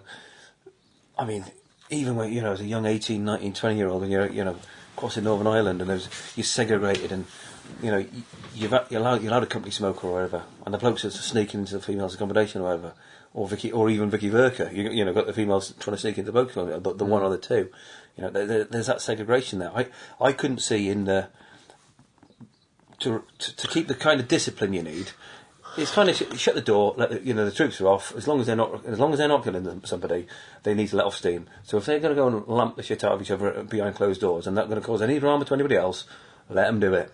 I'm just realizing. You couldn't do that if you got three or four chicks in a platoon. I'm just realising something. Ladies. Just realising something. You didn't say chicks derogative, please don't worry about it. Uh, I'm just realising something here. Is that we are? I'm I'm talking there about that that that cohesion and, and integration in, in the same rooms and all that, based on my experiences when I was in. As I was leaving, almost everyone had a one man room, a single man room. Yeah. Almost everyone. Z type So accommodation. it's that Yeah, argument. yeah. That, that, that argument isn't as strong. Well, they they still It had isn't some. strong. They still had some uh, four man rooms, didn't they? didn't they? They did, yeah. So I think the new blokes still I went think the into new the vote four still blokes. went into the. If you've been And there's there, a reason for that. There's a reason for that. Yeah. Again, cohesion. I, I'm not. This is not me saying. This is not me trying to find reasons to say women should be on it. If it works, it works. You know, especially when you such a different. They are their brains are different. Our brain, you, you get a different perspective. It could be hugely beneficial, but does it work at every level? You talk about like frontline infantry, uh, frontline contacts, and all the rest of it. You got to think about logistics. The money that would cost as well. You're mental to in, in, integrate. I it all. just think about cut all the kind of all the the barracks, the admin, the making it work before you actually get to the point where you're actually doing your job. Because if you're not an electrician, or you're not a re- REME, or you're not a chef, or you're not like an engineer or whatever, if if you're actually doing what you're supposed to be doing, which is what we were doing, and you're in you're in the mixer, and for example, you've got you've managed to get a couple of people out on leave. You've got battlefield casualties, and your platoon has gone down from, you know, from from minimum anyway, because you, you're always overstretched from from from twenties down to sort of like, you know, early teens, 10, 11, 12 people. In there, say say say for example, you've got two two females competent. They've passed all the tests. Remember all the tests they pretty much do in the. They're, they're not max tests. They're not pushed to your to your max. They're, they're, you've got to pass these, and there's a there's a, hmm. there's a spectrum of people. That, MATTs. Yeah, the, yeah, MATTs. MATTs. The There's, a, MATTs. there's a spectrum of people that, that you know. and you can- M-A-T-T-S, Yeah, yeah. no, that's it. Yeah, there's a spectrum of people got through. So you got through, and it's hit the fan, and you've taken a casualty or two. They're both blokes. They're big. They're big blokes. You know, like, you know. Let's, let's face some of the blokes. You think, you know, they're, they're 15, 16 stone. Add their kit onto them, and you've got to get them out of there. Does it become? Is it actually viable to remove people with, you know, you know, you casualty evacuation zaps all of your, all of your abilities, all your abilities to, Yeah. to, to, to get out the killing zone, to return fire, to move, to move people, especially when your back's turned and you're running rather than going that way and you're extracting people. Can you physically, with, you know, w- with, with women, get get those people back to where they need to be? Well, if if you that's a physical thing, and a mental, That's a right? physical so thing. if if if you were to you say that, well, that's the that- level, and this level is not set because that's the maximum level men can do it. That's set because that's what that's what you need to be able to carry X amount of ammo, water, um, rations, equipment to be able to be as um, effective as we are on the ground. Hmm. Yeah, so you can't argue it's just a certain level because it's blokes. So if you have achieved that, then yeah, it is achievable Hmm. because when you're flipping, when you're under pressure, yeah, and those high intensity situations, your testro- your, your testosterone's pumping, It does, yeah, and course, you yeah. can achieve, you know, women just as well as men, to just when they the pump, they can achieve much more capability of strength than than than, they would The normally. usual, the usual kind of yeah, yeah. you is one. levels, course. you yeah. is one that does not get mentioned. I've never heard this mentioned in this female male argument, and I am mentioning this. This again. I'm going to say it. this is a flippant disclaimer. If I mention this, I'm going to get lynched. Right? Three disclaimers on this show tonight. I know, yeah, but I'm keeping this quiet. is- I'm this just going is- to keep quiet. Have you heard it? so Right. I'm not getting into This it. is a physiological, Even the sound engineer's left. physiological and a mental factor, right? Men's and women's bodies aren't the same. Yeah, Medical fact. right. They're not. Men, no. Women have a menstrual cycle. Yeah, of course. Okay. The o- my only issue with that, okay, that I can see that may be an issue. I'm not saying it is. It probably is. Just saying, is that part of that part of that biological um, process that they have, yeah, is that it it has a massive impact on hormones on hormones, and does 100% on on a significant proportion of women who experience the cycle because some don't, some on medication, some too old for it, whatever. Right? It affects their um, their their mental state, and that's not me saying they are mentally flipping mental. Right? I'm just saying it affects their mental state in some way, shape, or form. Right? And it's there is that running gag. They can be irrational, flipping heck. Um, uh, you know, it's that time of the month. Oh my God, stay away. Right? My, my point is with this is completely, it's completely like is is the, uh, the would would what's it is would their ability to make critical decisions be impaired if that cycle was ongoing during because I know I I know mate I Very at good Giles question. very good Listen, question. It's never mentioned. It doesn't get mentioned. It's like a touchy subject, but it's absolutely valid. I'm not saying it's not possible. Like that, you can have women. I would. mate, it'd be amazing. Look how many. Look how many more people would be available to fight in forces, spearhead forces, if you could have women in infantry units. Hmm. Can you imagine the bigger pool? The standard might actually go up of physical and mental ability because hmm. you could increase the levels because you've got a bigger pool to choose from. World War Two, the Russians they used women against the Germans, and sh- as that woman Not on large, sniper, not on large scale. though, woman sniper was like one of the best snipers. Took out the most amount of Yeah, officers she's and a everything. ninja, yeah. She was But not on a ninja. large scale. She We're talking didn't- about, she like- didn't- I don't think she struggled with. We're talking about every. You, you can you can't use that as like a case though. We're talking about No, large it's just- scale. It's just what I thought. of. I- I'm going to, I'm gonna- to, to protect myself here and protect my back here. I'm going to, I'm going to, I'm going to, I'm going to, I'm going to participate in this one. I was going to say, I was going to shut my protect face, yourself? but To to, protect protect, myself, I'm going to use my wife. So I can use this, and I'm, I, I'm not Is she a Russian any sniper? other female. I'm Is she a gonna Russian use sniper? disclaimer number four on the. Yeah. I can say something to, and I can say something to my wife when she's starting, a, me- or just yeah, prior to a menstrual cycle. That I could say three days prior, and she would be very upset. She's a very calm, placid lady, but very calm, placid, lovely. But she would be upset, and she would get on her high horse because I've said I- I've said one thing. Whereas three days earlier, I'd say it, and she'd have a laugh and a joke with me, probably give me a jab on the shoulder. Do you know what I mean? So, so the decision making effect, and uh, yeah, can you imagine being in a high, uh, you know, in, a- in in a briefing now, a high, you know, just about to just about to launch whatever it may be, in an operational environment, everybody's everybody's on edge could, could could somebody that said something to somebody being misstrewn, taken the wrong way, cause cause a negative effect on on, on the rest of the? I Could agree. it happen? Right, and that's that. But on the ground with a weapon, right? But again, that's not to say that blokes are mentally stable the whole flipping time, right? However, you can't guarantee. You can pretty much guarantee, like, especially in operations, because it. That's another. That's the thing with that is you pretty much have a constant environment. Like we would take a couple of changes. You have. A, I know I did constant mental state. Bam, bam, bam. I was hundred percent Yeah. all the way through. Go in the right? zone, didn't you? You can I- guarantee, mate. You can guarantee, right? that if, uh, a female member of the team, of the platoon section, of the company, of flipping three para, right? But years down the line, you never know what's going to happen, right? You can pretty much guarantee that if if if they are if you know if someone does experience mental strikes for whatever you know for whatever reason, which is the majority of people, you can guarantee there can be four or five days where you may not get the most rational, accurate response, Accurate. or the best. I'll say accurate. The, be- or the best or accurate, the or, or or what that that individual could portray on a different. on the worst end of the scale for pe- for women who experience it worst. I listen. I understand how it works. Hormones are hormones. You cannot change them. You cannot change them. And for women who experience it worst, I like it must be terrible for them. It must be flipping terrible for them. It must be terrible for them, right? But from an objective point of view, and this, it, it could have catastrophic, catastrophic consequences. yeah. Definitely, I, yeah, it, could- it, it's Weapon a possibility for that. Yeah, in and, hand. and a decision made. Enemy combatant injured. A tactical decision made. Tactical on- decision a made. Tactical decision, you know, where, where you know, because let's face it, everything, you know, when, when you are in that position, every, every decision you do make is life or death, really, isn't it? In Mm. that situation, and yeah, They'll find a way. They will find a way. There will be a way found. It's going to happen, right? It's going to happen. They're going to integrate. I, I firmly believe it, for for good or for bad, right? They're going to find a way to integrate uh, women onto into fighting units.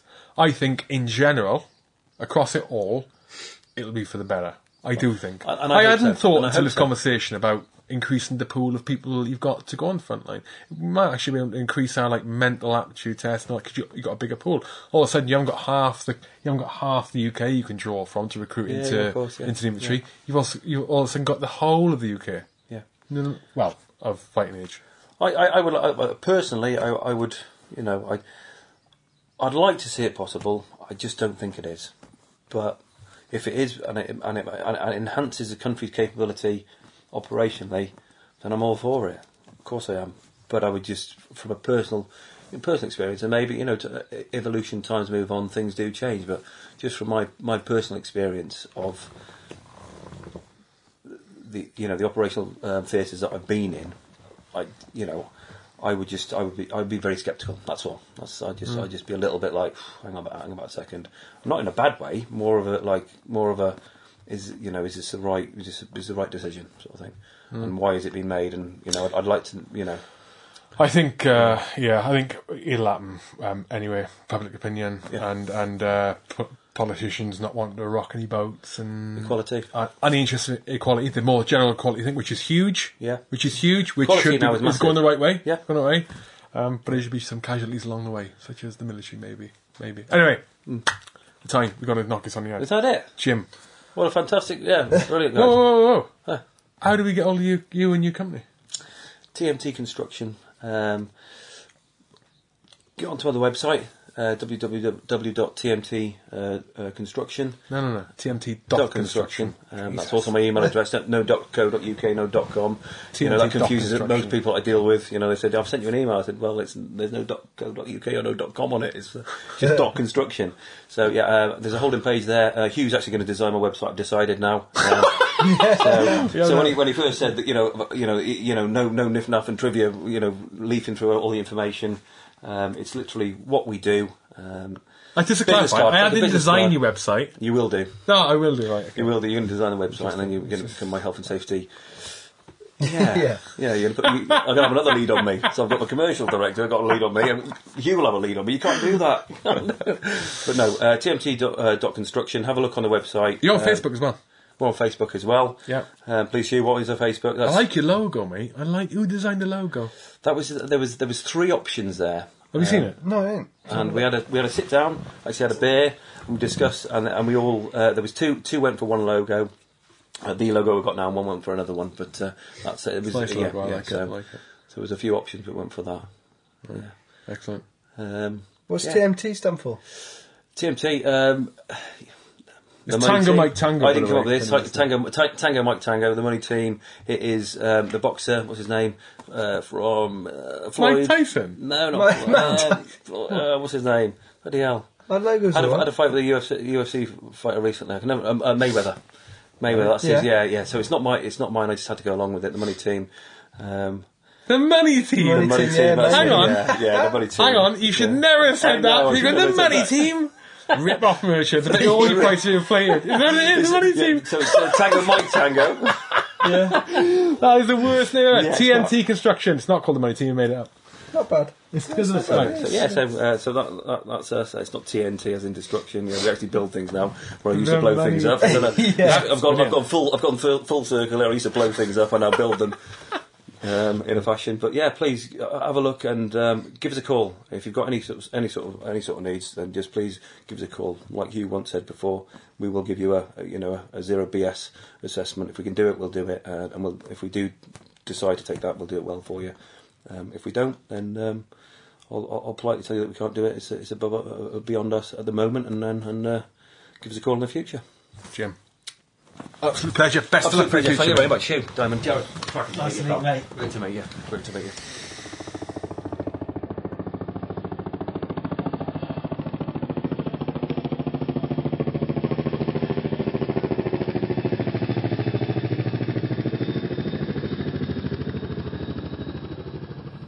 That's it. End of the show. Hope you enjoyed it as much as we did. You can tell Jared and I had, had a good time, and Jim had a good time talking as well.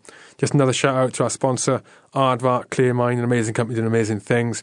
Um, even if you haven't got any of these services, take a look at the website anyway. It's super, super interesting. The technology they've got their hands on and they're able able to deploy is absolutely fantastic, saving lives around the world and, um, and, and enabling safe projects of many different manners to go on around the world.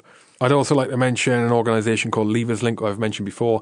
I always intend to mention them every time on the podcast. I flame and forget. And uh, the founder, John Vickers, who's actually um, Ian McKay VC's brother in law, who's, who's a, a friend of mine and a colleague. Um, he would kill me for forgetting because it's an amazing organisation. Uh, yeah, they helped me transition out of the military. Um, what Levers Link is, and you can find them just by searching for Levers Link, the hashtag. You find the website, you find them on Facebook, LinkedIn, and uh, I think they're on Twitter. Yeah, yeah, they are on Twitter. Um, they is essentially a, a, free networking event that currently takes place in Colchester, Norfolk, on on the I always forget that it's the third and fourth Tuesdays of the month, every month, um, with the possible exception of August and December. But they always uh, distribute the information if it's not going to happen. on those summer holidays and winter went well in advance. Levers Link um, are founded by ex-military personnel. You've got John Vickers, who's ex-army. You've got a Navy and an RAF um, ex-RAF guy, um, and the intention is, and what they do do is they connect service personnel with local or international or national business owners and people recruiting.